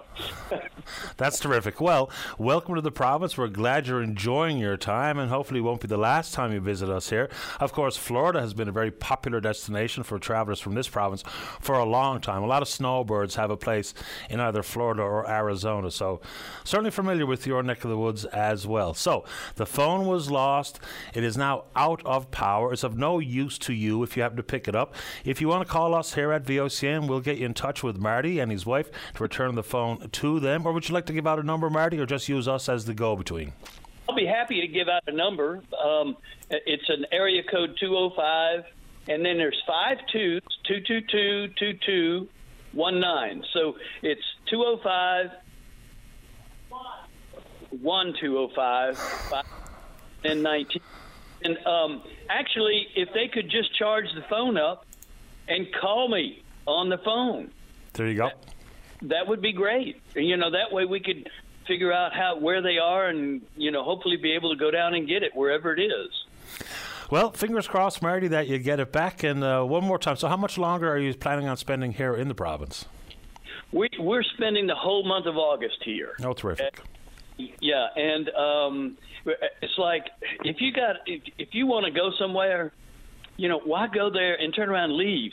You know, we're retired and we have friends here. And I mean, I'm going to feel sad at the end of August when I have to go back. It's a beautiful place. I mean, sometimes uh, those of us who live here, we just don't realize or appreciate just how extraordinary the province is. There's a lot to see and do. We have the rugged uh, geography that people don't realize how cool it is. Whether it be you get to see a, a humpback or a puffin or an iceberg, things that we take for granted, I'm sure it's mind blowing to a resident of Pensacola. Uh, it's uh, it's unbelievable, but the biggest thing, it's the people. Good. Glad to hear it. Nice to have you on the show this morning, Marty, and fingers crossed we get the phone back to you. All right. Thank you, sir. Take good care. Bye bye. Right, bye bye. It's Marty from Pensacola. 1 205 222 2219. Sounds like a mic check. 2 2 222. All right, let's take a break. Today's a good day to get on the program if you're in the St. John's metro region. And yes, we're going to be willing to put a little compilation together of if you're planning on going, seeing the parade today, you want to say something kind about either the Canada Games athletes or young Alex Newhook. We'll take that on because it's a nice break from some of the other issues. But of course, you know me, whatever you want to talk about, I'm into it. It's 273 5211 in the St. John's metro region and elsewhere. Toll free long distance 1 888 590 VOCM, which is 8626. We're taking a break and then we're coming back. Got plans for midnight? Bring your VOCM along with the best soundtrack for every night, anywhere. The VOCM All Night Show, midnight on your VOCM. Welcome back to the show. Let's go to line number two. Pam, you're on the air. Good morning, Patty. How are you? Very well, thanks. How about you? I'm just back from uh, not long back. I was part of the first week of the Canada Games as a parent. Fantastic. And uh, not long back, uh, took a little while to get over. We saw every corner of Niagara, which was wonderful, and uh, celebrated some pretty cool stories while we were there. Um, I traveled as a parent with the baseball team, so we got to celebrate Jada Lee, and uh, also. Um, Cam Pendle's a cool story. I know uh, the Telegram has written about it, but uh, he participated in both ends of the games and was a member of the baseball team as well, which was really cool. And he was on the volleyball team, right? Yeah, he was on volleyball team second half and male baseball. Well, uh, baseball shouldn't call it male baseball uh, at the first half. So uh, we had a great time. Um, it's been four years leading up to it as a parent. Uh, the first tryout, of course, was about four years ago. Um, of course, the games are a little longer than they were supposed to be, put off a year. Um, so it's been a long road for us. Some other sports, of course, don't take that long to get ready for, but baseball uh, is a long road. Uh, the tryouts were uh, long and travel. Uh, my son's from Harbour Grace, so we traveled a lot. Um, so it's a lot of a lead up, right? So the reason for my call this morning is beyond the celebrations, of course, the games are over. Um, lots of things to celebrate. But um, as a parent, we uh, we had a you know, we celebrated lots. We had some difficult times while we were there. Um, the games, as you know, I'm sure, are a part are a bigger story than just the game you play on field. The games are about uniting youth and you know all kinds of other things. Experiencing the games. Our particular team um, didn't really get to experience that part of the games, which was really unfortunate. Why? What happened? Um, uh, they were for the first three days of the games. They were uh, confined to residence. Um, didn't really get to go out about, and Games Park was right next to residence, so there was wrestling there and beach volleyball there and box lacrosse, which is really cool to watch. Uh, weren't allowed getting ready for the games. Uh, we didn't do real well uh, on the field. We, I say, we won last. Uh, so uh, it wasn't a matter of uh, we. They know where they stand before they go to the game. Uh, you know, we knew. Yes, you always hope that that they're going to play, and we had one lovely win. Um, but um, they were really. They didn't get the game's experience and uh, I went the right route. A lot of parents were afraid to speak. Um, I've never been afraid to speak, unfortunately, for most people. Uh, but uh, I, uh, I went the right route. I went to mission staff, and because part of the coaching course that you do for Canada Games is about making sure your athletes uh, experience the games. So in the first three days, all they saw was the baseball field and the opening ceremonies. And then when a little few, the kids were speaking about it, I was I had the uh, opportunity to be close to the field because I take a lot of pictures, and uh, I could hear the rumbling. You hear the kids, and and uh, the players were pretty disgruntled uh, about not being allowed to go here, not being allowed to go there. So they didn't get the game's experience, and unfortunately for some kids on the team, they didn't really get to play. So uh, I understand sports. I've been involved in sports a long time. You play your best player, especially when you're in contention. But when you come to a certain point, you play every. Were kids did not see the field unfortunately. Yeah, I mean, well, let's start with that. Not seeing the field. I was just flipping channels yesterday morning, and I got sucked in by watching the Little League World Series, and they actually have a rule in place, much like fair play uh, in ice hockey, minor hockey, but in, even in that that tournament, international tournament, the rules are every single player plays in every single game, and that just makes all the difference in the world. So not getting on the field or getting on the pitch or getting on the ice is always always going to be frustrating for the, uh, the young athlete and, of course, for their family. But not right. getting well, to experience the games is kind of unnecessary, right? I mean, like, well, I was at the Canada Games in 2017 in Winnipeg, and the boys, and I know the panel kid you're, you're talking about as a baseball volleyball player. My son did a lot of work with the Canada Games team before they left for Niagara, so I mm-hmm. spoke about him on the, on this show. But I mean, the boys, we were able to take them to a couple of concerts, you know, in whatever the field was called.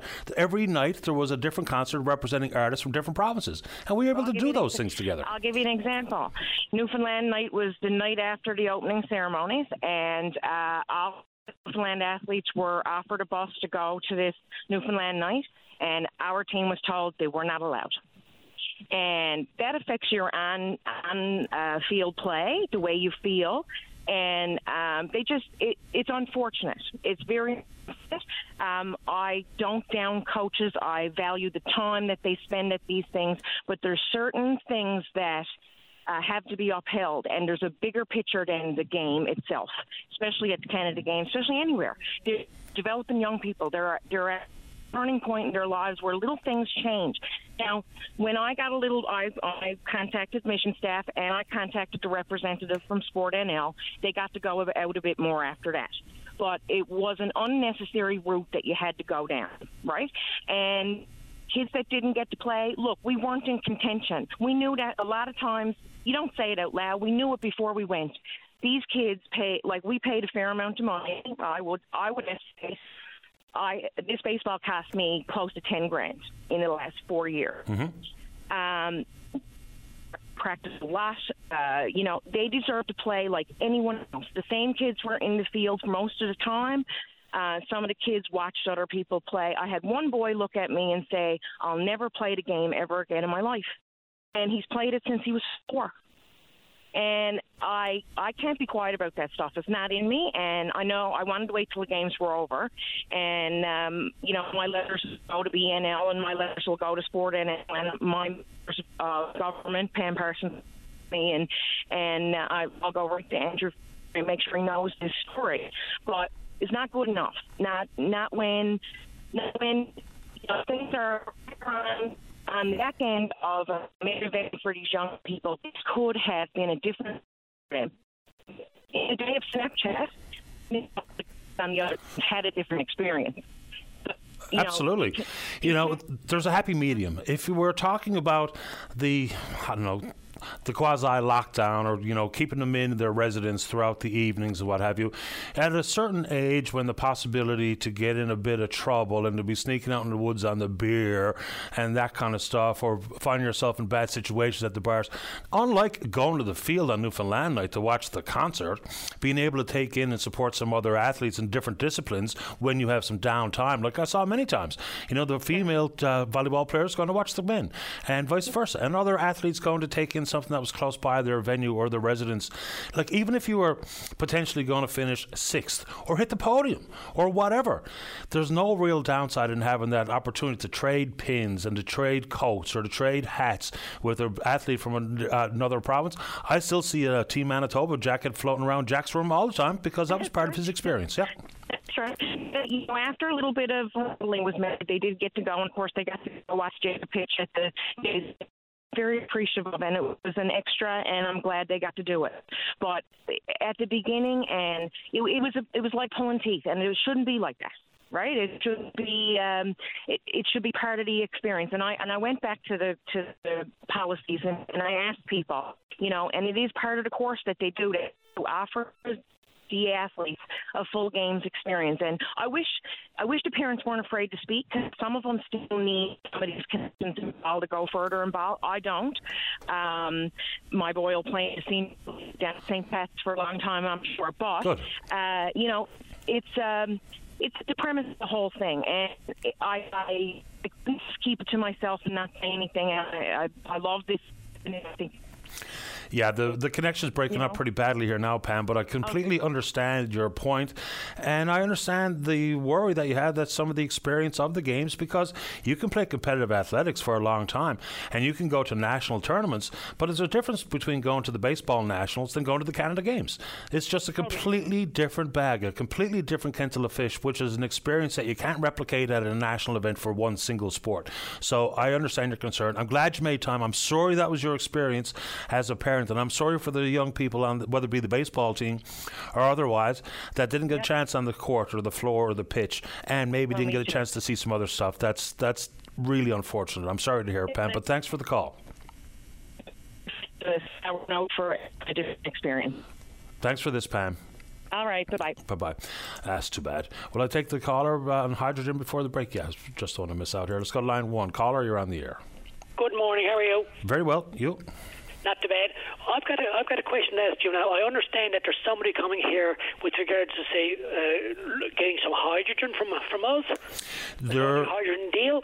Yes, that's true. That's happening tomorrow in Stephenville. The Prime Minister will be there. The German Chancellor Scholz, Olaf Scholz, will be there. A variety of business leaders will be there. Yeah. There's a question I've got to ask, and I, I, I don't know who to ask. Maybe it's better to ask, get saying it to you because you might be able to get a hold of somebody, or you'll see somebody in the know. Here's the situation. Okay, I'm a retired pharmacist, so I know that water is H2O. Right. Will they be, be taking two atoms of hydrogen from the water? And if they do, what happens? Short answer is yes. Really? Yep. Lots of fresh water will be utilized. It's the process known as hydro- uh, electrolysis to use the wind power and the water to separate the atoms in the formation of uh, green hydrogen, which will, of course, have an implication regarding ammonia as well. But yes, there'll be plenty of fresh water being used. Okay. So all that oxygen left over by itself won't cause any problems? Not that I well, I don't really know. I can't answer that question specifically because I'm not sure. I, I would is I would think no. Pardon? Okay, because I'm thinking about, okay, Mother Nature's i i i water is H2O. Okay, if you take away one of the ingredients, what happens to the other? And does that shag up the natural occurrence in nature? See, I'm just I'm a very inquisitive person. That's all I'll say about that. And fair enough, it's a fair question. I've been trying to figure out more of the water related implications of the project, but of course, we don't even really know what we're talking about here yet because we don't really know what the deal looks like. Is it specifically about the port to port proposal with World Energy GH2? I don't know. But every detail we can find out, including all the freshwater implications, they are absolutely on my list. Sounds good to me. Thank you, sir, very much. Appreciate your time. Okay, All bye bye. right, take care. Bye bye. Yeah, and just one quick comment. And you know, someone floated in uh, an email regarding Pam's thoughts on, you know, not getting the full games experience with being able to get out and watch the other athletes at different sports or go to the Newfoundland night. And what I think she means by that is, like in Winnipeg, each night there was a provincial related night. Like on Manitoba night, the Crash Test Dummies performed, along with other Manitoba performers. On Newfoundland night, uh, the headliner was Alan Doyle. So there was a full string of concerts throughout the entirety of the two weeks, and it had, you know, lots of opportunities to meet from different food trucks and to meet other athletes. But part of it is the swapping of the pins and swapping some of your team garb with an athlete from a different province, whether it be in the competition that you participated in or otherwise. So that's really unfortunate that they didn't get the full taste of it. I know that with all the training and the time and the cost, that the coaches and the managers would like to ensure that their their athletes put their best foot forward. You know, if you were up until 10 p.m., we'll say uh, bed check time, 10 p.m. And it was all in the residence with your teammates. Nothing wrong with bonding with your teammates, but if that had a little dollop of also being able to get out and stretch your legs and see other things, you might not have jeopardized any opportunities on the pitch, on the floor, on the field, or in the gym, or whatever else. Okay, let's go ahead and take a break. When we come back, tons of time left to speak with you. Don't go away. Welcome back to the show. Let's go. Line number four. Say good morning to the PC member for Bonavista. That's Craig Pardy. Good morning, Craig. You're on the air. Good morning, Patty. Thank you very much for taking my call. Happy to do it. Um, I'd like to talk about the uh, health care in the Bonavista district and uh, just a little bit on the roads. But I, would like to be able to give a couple of shout outs first to all those who, uh, who represented our province at the, the Canada Games. Um, did a great job in representing us. Uh, I know there. I listened to Pam while I was in the queue there, Patty, and I know that on fair play, that's a concept that I think that you know needs discussing and debate. There is no doubt in those competitive uh, arenas, and, and I would agree with her. And I'm sure there's a way that we can make sure that we can fine tune that for 2025 when we do host those to make sure that the games' experience is uh, as unifying for the youth as, as it possibly could be. But anyway, very proud of those athletes and the parents and the volunteers who, who uh, represented us so well in um, you know this past summer games. It's look, I mean, uh, again, I wasn't there. I don't know exactly what went on. But if there was for two or three or four days, and you're only there for one week, if you're only there for uh, baseball, there's just so much to the games that it really is important to get out there and get take it all in. It's fine to be competitive. It's fine to be determined. It's fine for the coaches to try to keep you on, on a tight leash. But a tight leash can be experienced if you're having a bite to eat, watching a concert with your buddies, meeting someone from another province playing one sport or another as part of it all. It really is unfortunate that not all the athletes. I mean, forget the fact that some of them never got to play, which I think is always terrible. But yes. the whole games experience thing. It's just such a big part of it. Like I was trying to say that day over day when I'm talking about the games, but to know that it wasn't the uh, the outcome for all is too bad. Yeah, unless I mis- misunderstood her, but I think she she liked to have her child, I think, have some experience in playing time. I, I that was what I gleaned from from listening to her, and I could be incorrect. And I know that we we struggle and we battle that and we debate that in our school system when we have teams representing our schools to make sure that we do have people play. And of course, it'll be varying degrees, but but that is the concept of fair play at least to have some playing time, and it may not be all equal, but at least it's uh, you know they are getting getting some time. I'd also want to mention a, a big shout out to Alex Newhook as well. Uh, not often we get the Stanley Cup come to our province, and this guy is making time uh, for people to enjoy it as well. We've got many from the district of Bonavista who are going in for the parade today, so I uh, a shout out to him and his family and the city of St. John's and whoever is involved for making that happen. And we can never assume that it's going to happen in our lifetime going forward. If you think of the law of averages, Patty, um, you know, for a cup returning, having somebody on a, a Stanley Cup winning team it's brilliant. Labrador. yeah, there's a lot of the New, the Newhook family, Nicky Vinicum and others put an awful lot of effort. I like a month working on this this day, so I think it's going to be large. Last comment on fair play. Fair play doesn't mean that every single person on every single team plays the exact same minutes. It's not that at all. No. And you know, here's something that people don't remember is, for instance, at the end of the game when you're allowed a bit of latitude to put out your own power play or to you know give a double shift to your star. There's a lot of players, whether it be uh, in hockey or otherwise, they're on the bench in the 3 2 game. They've had their shifts and they're happy to be part of the team, but they got their head down hoping to not be called upon because those pressure times of the, of the games, not everybody on the team wants to get out there. So, no. you, know, you know, getting to play is important. Sitting on the bench and picking splinters is awful. But at some points in some games, not every athlete even wants to be on the floor or on the ice or whatever the case may be. I'll just put that out there because people kind of lose sight of that sometimes. But anyway, on to your topic this morning, correct? Yeah. Well said, uh, Patty. Uh, nobody ever mentioned uh, as a parent that they wanted their child to be on the power play. I think they just take for granted that their child may not be to that, yep. that ought to be out in that. So there's no doubt about that. But they sure, certainly wouldn't want their child sitting on a bench and not participating in in, uh, in game after game. But I think we've moved past that, Patty. And um, but like I said, that's rightfully so healthcare in the Bonavista Peninsula. We, we've, uh, as you know, we've been on diversion on occasion this past this past summer, uh, in fear of when it may happen again. We have uh, a region that serves 8,000 people. We've had every day at 12 o'clock in the community of Bonavista, we have some residents who stand as a rally in support, holding placards in support of health care within Bonavista daily. I had, uh, whenever I'm in the area, I'll, have, I, I'll join them as well. I did Saturday and Sunday of this week, and you know, to be commended, uh, very respectful, respectful of the challenges in healthcare, but want what is best for uh, the residents in the district of Bonavista. And I just give an example of which some some things that you hear of a situation. I contacted these parents. We had a 12-year-old boy from Amherst Cove who fell off his bike, suffered injuries. Uh, the parents rushed him to Bonavista Hospital, which is the closest. And I, I'm, I'm just guessing that probably 15 kilometers, Patty, Amherst Cove to 12, 15 kilometers to Bonavista. Sounds about when right. They got there, when they got there, it was locked.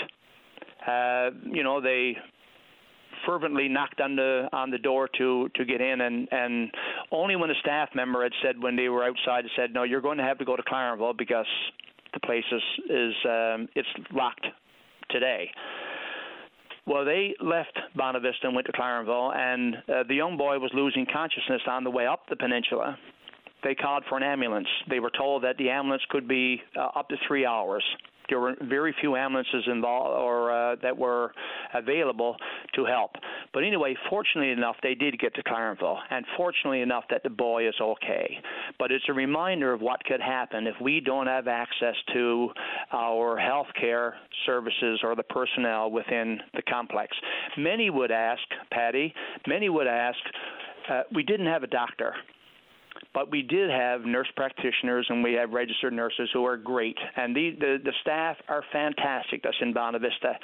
It would be nice even if they could triage or there's, there's a lot of things they could attend to. And I know that if we're looking at uh, airways obstruction, they may not have that training. But what really happens if somebody comes to the door with an airways obstruction?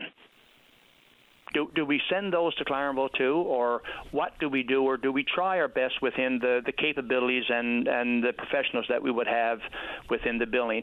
So these are the conversations that are happening on the rally and around uh, the district of Bonavista, and that's fair conversations. And I know that it comes down to the standard of care and what you're trained with, and without that physician that would be on duty, the other ones may not, wouldn't have the standard of care, again, to look at airways obstruction, but there's a lot lot of other things that they certainly could address without the people having to go to um, to Clarenville. Yeah, because it can't be about getting lucky. You know, it, it, can't be about well, I'm. It's it's fortunate that I don't have a, a heart issue or an air path restriction or whatever the proper phrase is you just used versus yeah. something where I can take a longer drive, take my chances, get the treatment I need, because it can't be just about crossing our fingers hoping for the best. No, no, no, exactly right. And, and Patty, uh, another thing too, we're we're probably embarking upon the health accord and a new chapter and and, a, and a, a, new normal for healthcare delivery.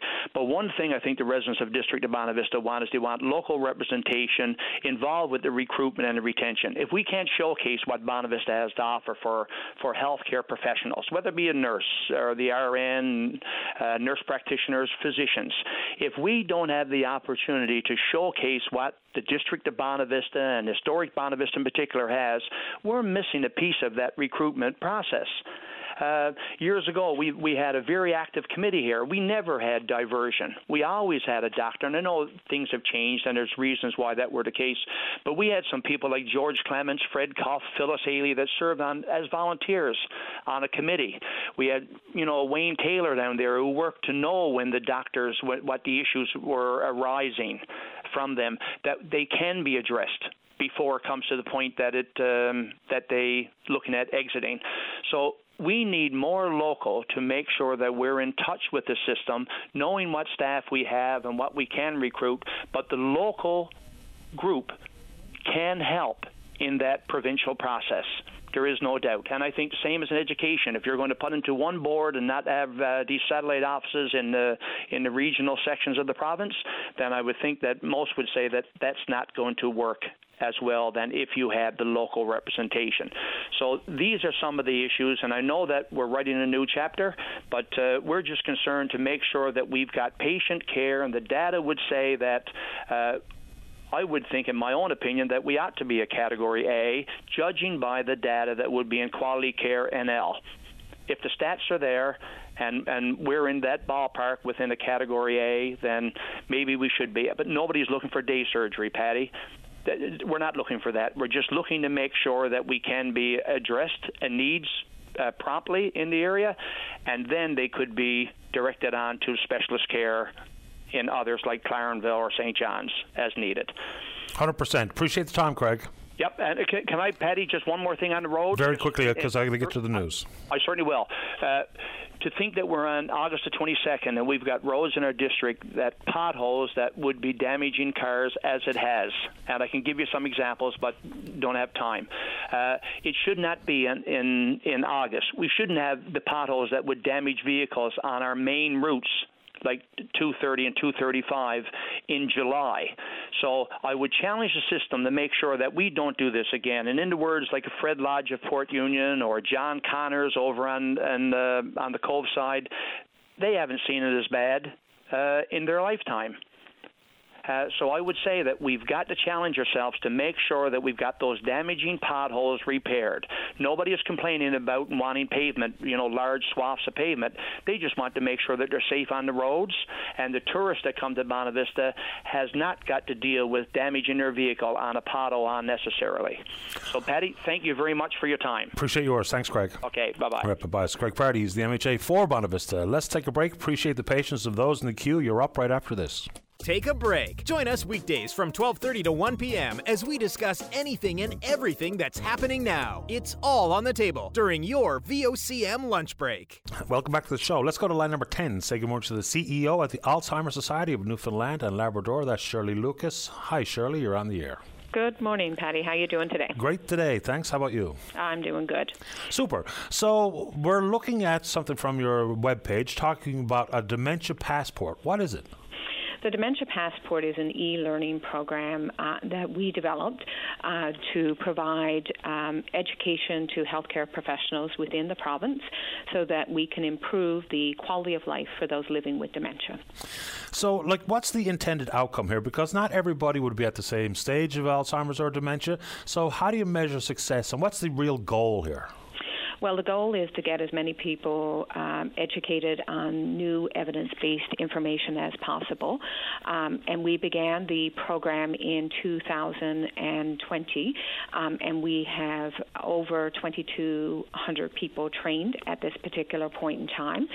And I guess the value of the program, it is an e-learning program, so people can do it at their own pace. Um, you know, takes away from the classroom settings, um, and people learn different ways.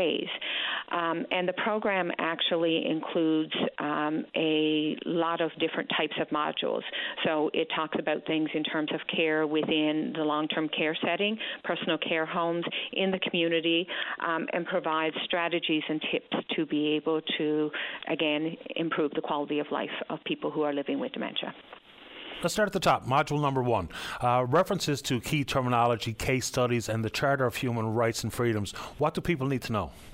Um, in the module number one, we focus, uh, I guess, in terms of the basics of it um, and making sure that people's rights uh, with dementia are protected um, and taken into account in caring for someone.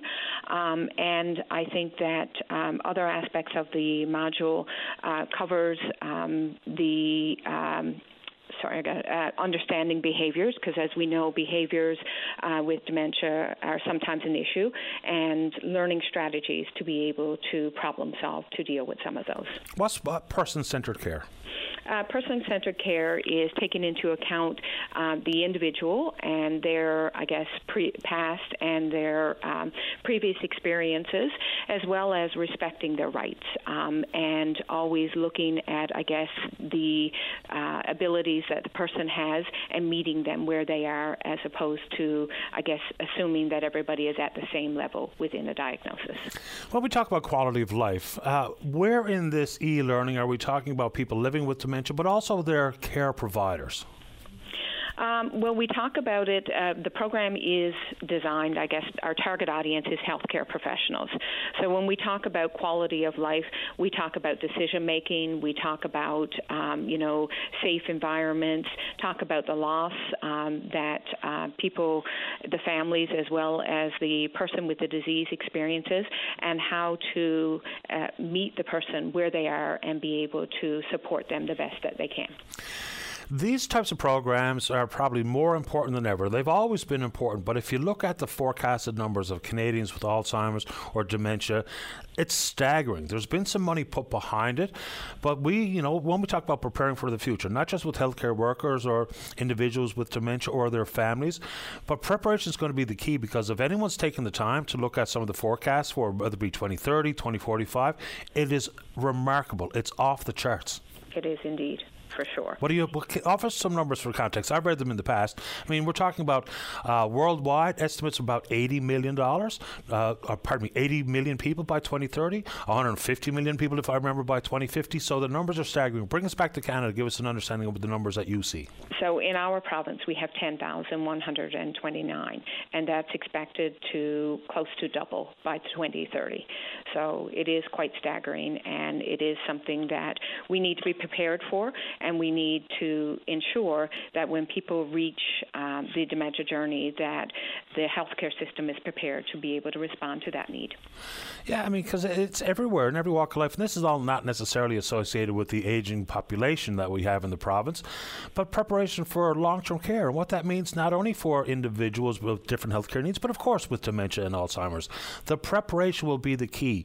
It'll be less costly, it'll be less chaotic, because we all see what happens if we're not then when the 11th hour arrives, we are scrambling, and consequently, the care suffers. The individuals suffer. So there's a lot to this, we need to get it right. So if folks would like to uh, understand more about the Dementia Passport and what they need to do and how they sign up, where do they go?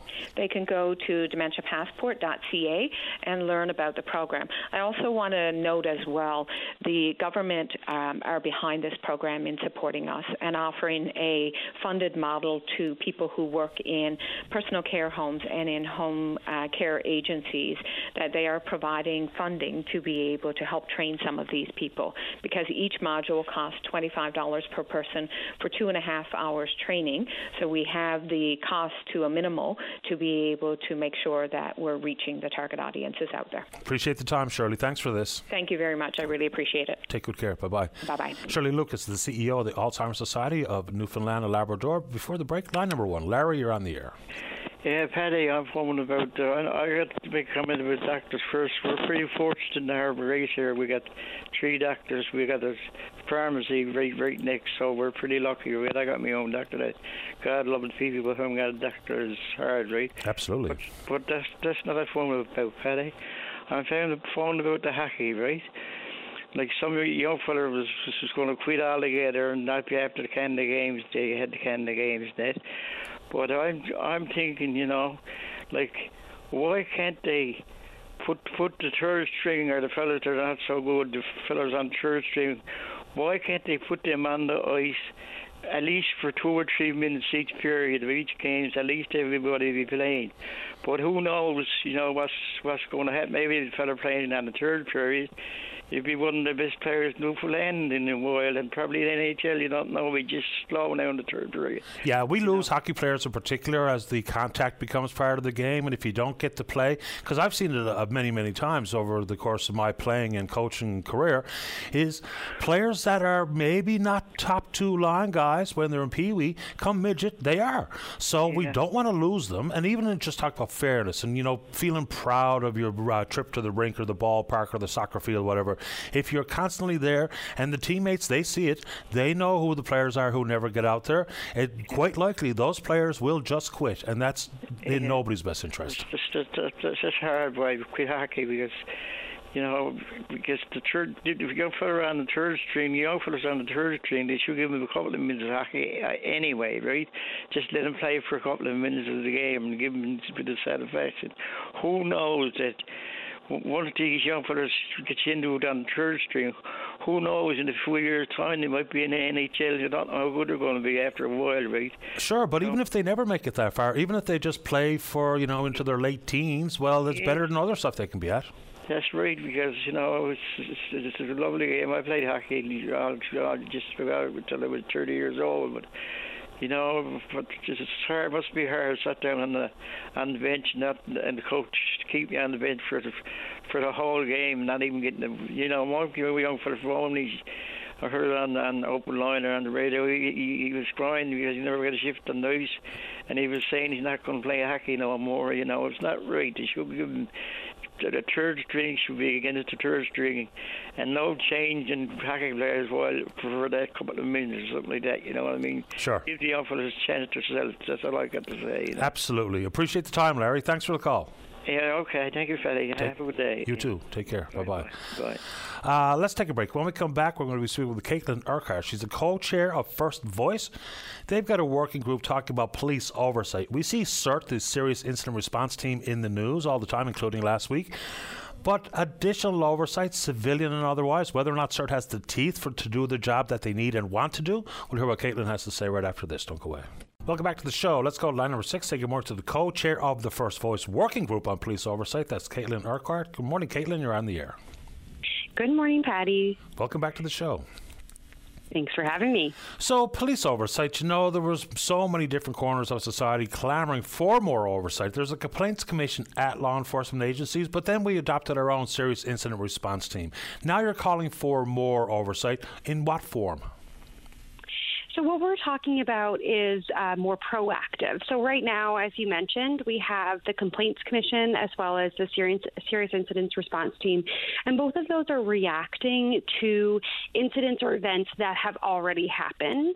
What we're um, calling for is for a, a, more proactive approach, one that's going to look from a policy, a systemic basis, talking about policies on use of force, um, and, and how can we make the change that we need to see in the police forces from that uh, sort of civilian led sorry um, uh, model that most other jurisdictions already have. So, with civilian oversight, so let's just do a compare contrast. So, you have Mike King at the helm of SIRT. And Mike, of course, an experienced attorney, would have an understanding whether it be police protocols and policies, what happens inside the courtroom, and what have you are we what kind of training would be afforded to a citizen to be on these types of boards? Because you have to have some sort of understanding about how this agency works RCMP, RNC, OPP across the country. What would the civilian need to understand to be a contributing partner to an oversight board Absolutely. Now, much like other, pretty well all of our other sort of commissions and, and boards uh, across the province, we would anticipate this would be um, a merit based application process where the uh, boards and commission uh, boards and commissions would would select um, appropriately experienced uh, and varied and diverse individuals to sit on this board. But the big difference that we're talking about is this right now, SIRT or the Complaints Commission. So SIRT is looking at anything that is a criminal offense, right? So if there is, uh, it's whether or not the, the police have engaged in some sort of a criminal act uh, and they investigate that. Whereas the Complaints Commission deals with other types of misconduct that don't rise to the le- level of a of a criminal offense. And so those are dealing with specific actions or incidences of police, uh, you know, that have already happened. And what we're talking about is something that would, a body that would set policy. So they would actually give the direction uh, of policy from from that board with that civilian-led. Um, uh, board to, to create that buy-in to ensure that we are that we are as the the name of the report suggests building trust and restoring confidence in this system. We know from reports uh, both across like nationally as well as locally that there is a lack of trust in the uh, in policing within this country and within this province. And as the uh, the poll that we just released today uh, suggests 88% of, of Newfoundlanders and Labradorians are in favor of a civilian led uh, oversight body. And that was across all, excuse me, a variety of different dem- demographics, all uh, ends of the political spectrum. So it's it's really uh, a policy that has great uh, great public support behind it at the moment. Just give us an example, because you're right. SIRT will investigate something that's happened. How do you get out in front? How do you be proactive? You know, what gets deterred? What gets to be understood? Is it a matter of informing the public about these are the issues surrounding police brutality, or like give me an example so I can latch on to how you get out in front of something before it happens? So really, so absolutely, uh, policies around use of force would be uh, an important one. Um, so, what are the circumstances in which different types of, uh, you know, of use of force would be appropriate? That would be one type of policy. Another type of policy, uh, for example, whether or not uh, you can drive one, you know, one police officer alone in their car can drive a person home from uh, you know, George Street, mm-hmm. for example, whether you might have a policy around uh, those types of, of actions. Um, there, there are a number of different.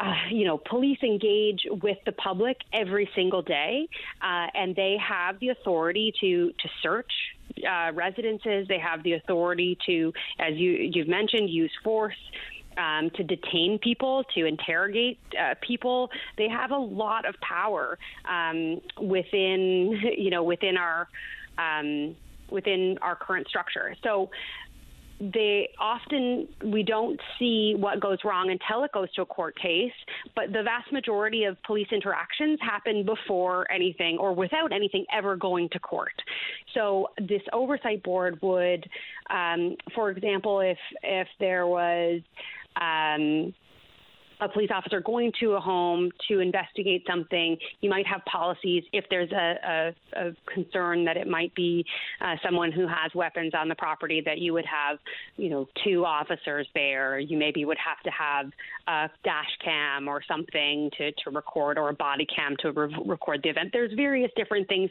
Those are ideas uh, of types of policies that that this type of a board may choose to, to engage with. Now, I will also say that this report is still in draft because we want to have an inclusive process whereby the public and all the key stakeholders have an opportunity to to uh, have input into this and uh, and to work collaboratively towards these solutions that are Newfoundland and Labrador based that are going to help for our uh, you know situation and our circumstances here on the ground uh, in this province.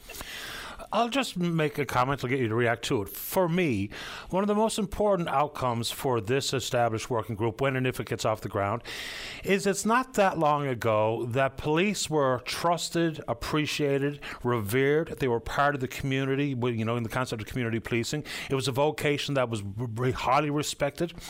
Now, with some of the mistrust and some of the stories that seep into our psyche, whether they be from around the world or in our with our southern neighbors, all of a sudden, some of that uh, mutual respect and appreciation of protect and serve has been eroded. Some of that is because of the quote unquote bad apples inside of any organization, including law enforcement. So even if we have a renewed trust in each other and respect for law enforcement, if that's the only thing that ever comes of this, I think we've taken a great stride forward. Your thoughts?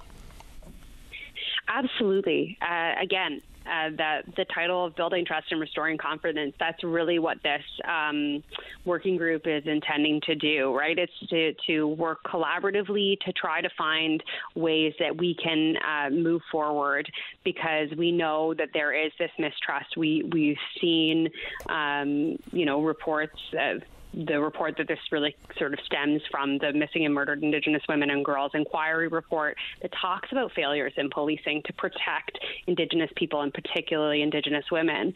Um, we know those those um, facts, those those circumstances have led to this erosion of trust broadly, and it's important. We know, you know, the police aren't going anywhere, and we need to work together to find a path forward where there is where there is trust, there is there is respect, and uh, and really that oversight and accountability is a big part of how we build that going forward. Last one.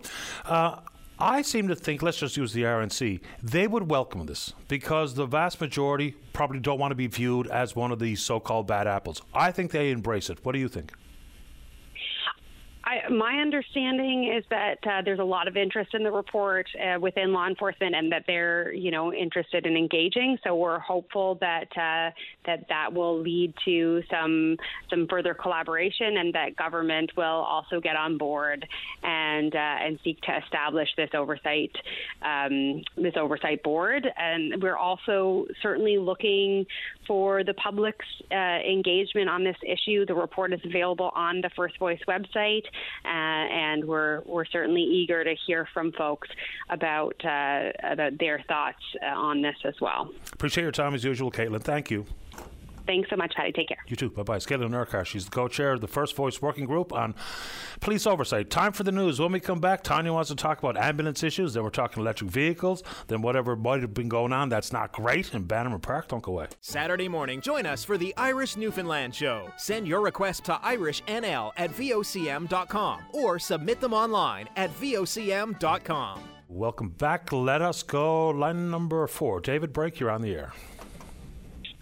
Hello, good morning, Patty. Good morning nice to you. be on the air again. No problem at all. Uh, Pat, I'm just uh, about to set off on a uh, another uh, trip back to Ontario in my electric car, and uh, as I was uh, just doing the spade work, it reminded me of a bit of an untold story of, of the way electric vehicle charging networks have or haven't been built around the Atlantic provinces. I I learned some time ago um, that uh, if you you know Dennis Browne, a consumer advocate uh, with the PUB, uh, mm-hmm. he uh, he's been a persistent um, behind the scenes opponent of the build out of uh, electric vehicle charging uh, here in the province, at least any that's done with ratepayers paying part of the bill uh, I discovered it just by chance, um, and then I discovered in my uh, in the course of my uh, travels that the same thing happened in Nova Scotia as well. Uh, essentially, um, consumer advocates, uh, appointed ones, saying ratepayers' money shouldn't go towards uh, helping build a, a basic, you know, skeleton network for electric vehicle owners to get back and forth in the province. Um, I hope that you can persuade uh, Mr. Browne to, to come on and, and share his reasoning and, and talk to people about it. I, I wasn't able to get him to do so myself. But, yeah, I, I can try. There's a few things like I hear that those comments made on a variety of fronts. But you know, let's just boil it back to other areas of life. So if I haven't been to the hospital in 10 years, does that mean I shouldn't contribute to the healthcare system? If I don't have student or pardon me, uh, children in school, I shouldn't be contributing to education. You know, where, where do we stop? How do you back out? How do you find an exemption to paying for what are things that you may or may not use? Like, for instance, if they build a new green space in one part of the city or another that I might never tread, uh, set foot in, does that mean I get backed out and, and exempt uh, from paying for a portion of that? Of course not. You know, these are things that we fund in different walks of life that we might not be personally intimately involved with, but it's part and parcel of how taxes are collected and how they're distributed. So I just don't know how that conversation is anything but a non-starter, personally, just for me. Well, I think I mean, it's a little more nuanced than that from from, from his perspective because he's saying uh, that ratepayers, in particular, as opposed to taxpayers, you know, shouldn't help foot that bill. Uh, the fact is, for numerous reasons, it makes perfect sense that they should um, we uh, will be generating an increasingly enormous amount of electricity that we are uh, not able to otherwise uh, use uh, unless we export it for not very much money. So anything we can do to increase the domestic demand for uh, electricity would be beneficial. Um, hence, we need to have more electric cars. We are not going to get more electric cars unless people feel comfortable being able to get them from point A to point B in, in a province. I, to me, the logic is unarguable, but uh, uh, the stuff I've read uh, in his submission suggests the private sector should should step in, or you know, there's a risk that the utilities will crowd out investment from the private sector in in charging stations. Yeah, we're happy to ask him the question. You know, and people also yeah. go down this road. They say, well, with more and more electric vehicles, that's sometime in the future, and it's not overnight. Is what about all the gas tax that uh, folks with internal combustion engines uh, pay, and all the road work and bridge work that won't be done? My that is so far down the road from being an actual concern that I'm not even sure what to say about that. We bring in about three times more than we spend on bro- roads and bridges right now in gas tax. So where that becomes a push arriving at shove is decades away decades, literally decades away. So there's arguments to be made and make sure we're on the right track and people paying the appropriate amount of money for appropriate levels of service. So we'll see if we can get Mr. Browne to come on and have that discussion. No problem. I do, I do hope so, and I hope it, it, it can help things uh, settle out in, in the other provinces as well. Because in Nova Scotia, in particular, where this has been stalled since 2018 for the same reason, uh, that the EV network is is in need of some serious uh, take up. I would just add a final point. Uh, it's unfortunate, but the problem with uh, charging station building here in Newfoundland, as distinct from elsewhere, is that uh, we're not on the way to anywhere else. There's a business case for building charging stations if you've got a national network uh, in low population areas because people still have to go through on the way to, to other more populated areas. Newfoundland, it's going to be really difficult. We're the lowest number of EVs in the province, uh, in in the country. It's really difficult to expect um, the private sector to pick up the slack when we're we're nowhere near uh, that nowhere near that level that's necessary yet, and we're not. We can't be cross-subsidized by other things. That's why we have no Tesla superchargers either. So yeah, pretty much. We do need that investment. I appreciate this morning, David. Thank you. Thank you. You're welcome. Bye bye.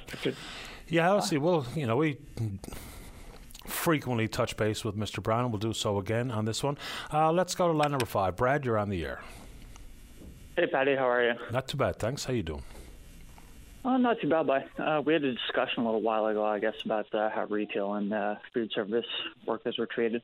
I wanted to, uh, I wanted to give a huge thank you to uh, Andrew Parsons. He really helped me out. Um, he went out of his way to, uh, to help me. I was at the time I was in school and I was looking for a summer internship and employment, and uh, he came in to buy pizza one day at the pizza shop. I asked him if his last name was Parsons. He identified himself, and uh, we had some correspondence back and forth. And he went way out of his way to uh, try and land me a uh, summer internship position.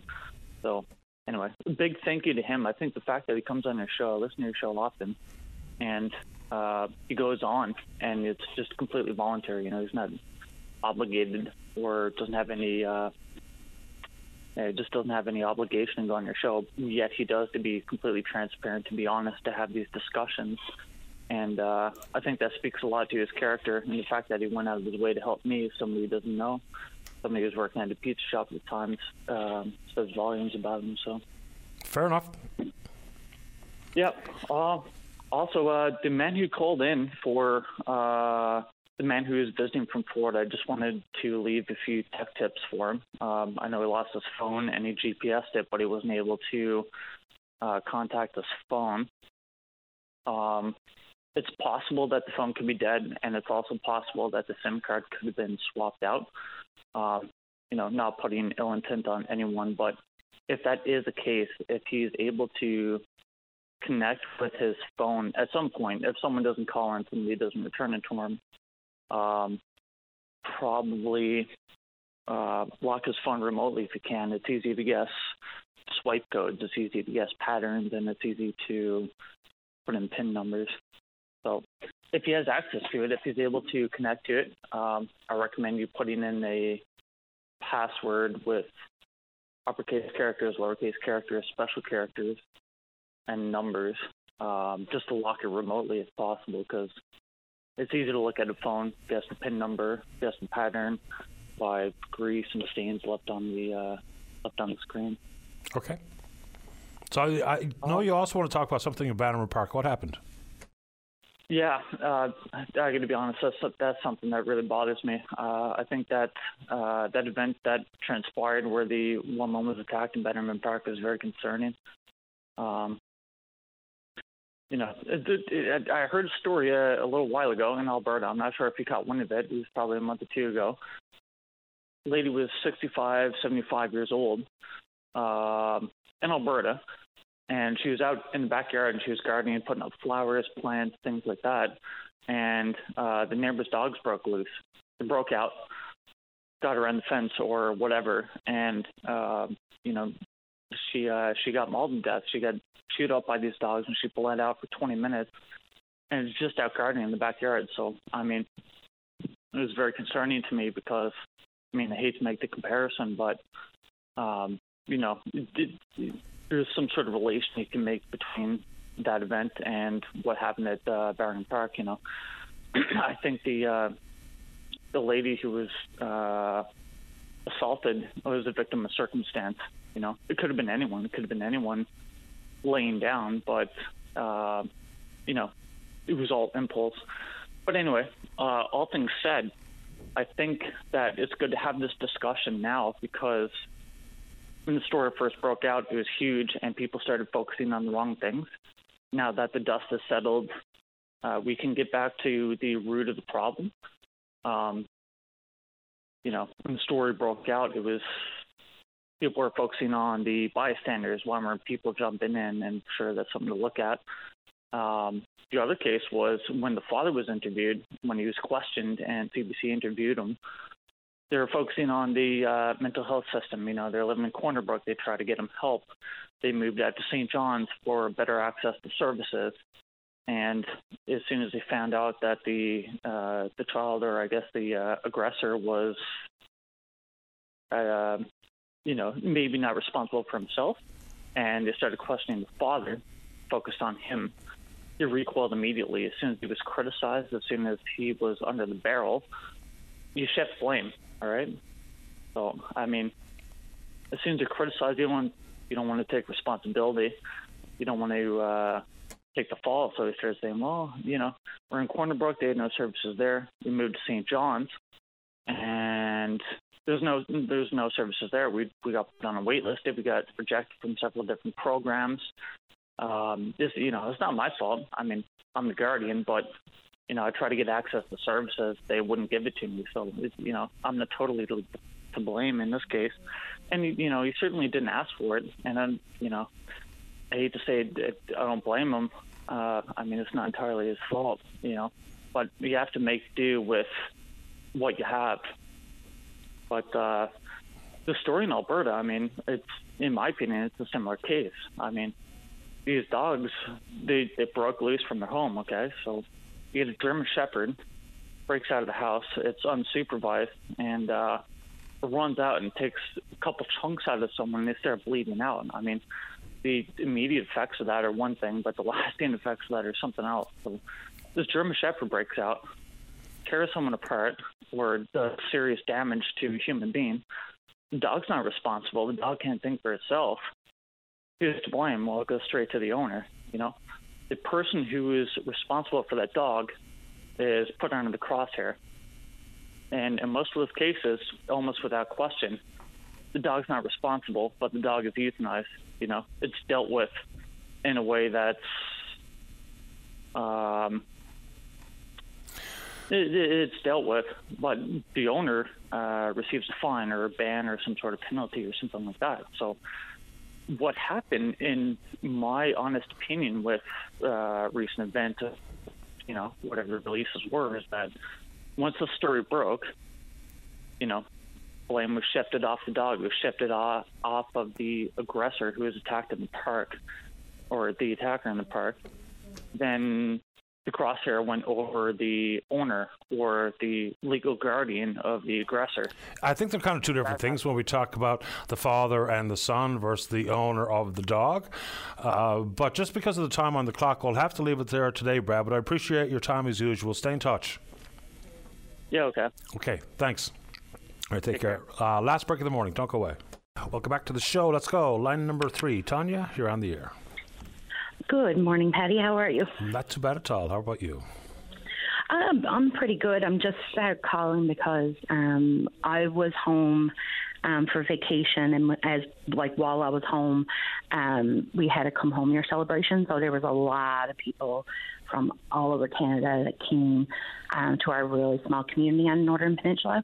Now, I'm just going to say it because I live in Happy Valley Goose Bay currently, and um, and there's a, a reason why I say this because every single minute of every single day you drive down Goose Bay or you're at your house, you hear sirens, you hear um, police, you hear something going on. You see them all the time, police, RCMP in our area, which is awesome. I, I'm not, that's not the reason why I'm calling. I'm not calling to complain about RCMP presence. I'm actually calling to complain about the uh, lack of presence in um, St. Anthony and the St. Anthony Bight area because, uh, like I said, while I was home, we had a um, come home year celebration was our own little town. Less than a hundred people lived there. Um, we were like everything was going great. It was a full week of events. Um, a lot of people, like I said, came from all over Canada. Um, my aunt, my uncle, um, and my two cousins actually came from Red Deer, Alberta. And um, while they were there, um, on the 7th of August, we got a phone call that my little cousin actually uh, died in his sleep while we were the closing ceremonies was actually on the seventh, and he died at. They found his body at six a.m. that morning. Oh my. Um, yeah, it was very devastating. We, I still haven't even come to terms with it. Um, but the whole reason why I called is because of lack of services in rural Newfoundland and Labrador. Um, we had to wait three hours for an RCMP officer to show up at the house to pronounce the death unsuspicious.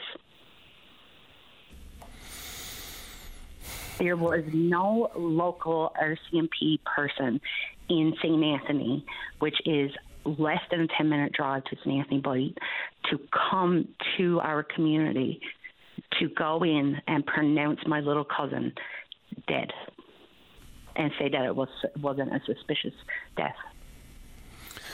We are under resourced. I think uh, we'll hear from law enforcement frequently, and they say the exact same thing. The RNC, there were some stories a week or two ago, and it was. Uh, well, we have more calls than we actually have officers. So, you know, being spread thin is one thing, but even just, oh, what's the right word? Even issues like this, when time is important. It's one thing to react to a crime, it's quite another to deal with a family tragedy and as Mm-hmm. quickly as possible. So these are real life issues that, you know, they don't make the glossy headlines like, you know, wait time for an ambulance and or a crime was committed or what have you. So this is a really unfortunate, very sad story. I'm so sorry to hear it, Tanya. It was a. It was a. Actually, it's really traumatic because, like the um, ambulance from our hospital in. Anthony were there. Like they had to bar the doors. They had to. We wouldn't allow it in the house to see him. So while this was all happening, like my aunt and my uncle were sitting there on the bridge waiting for the RCMP to actually show up in rain.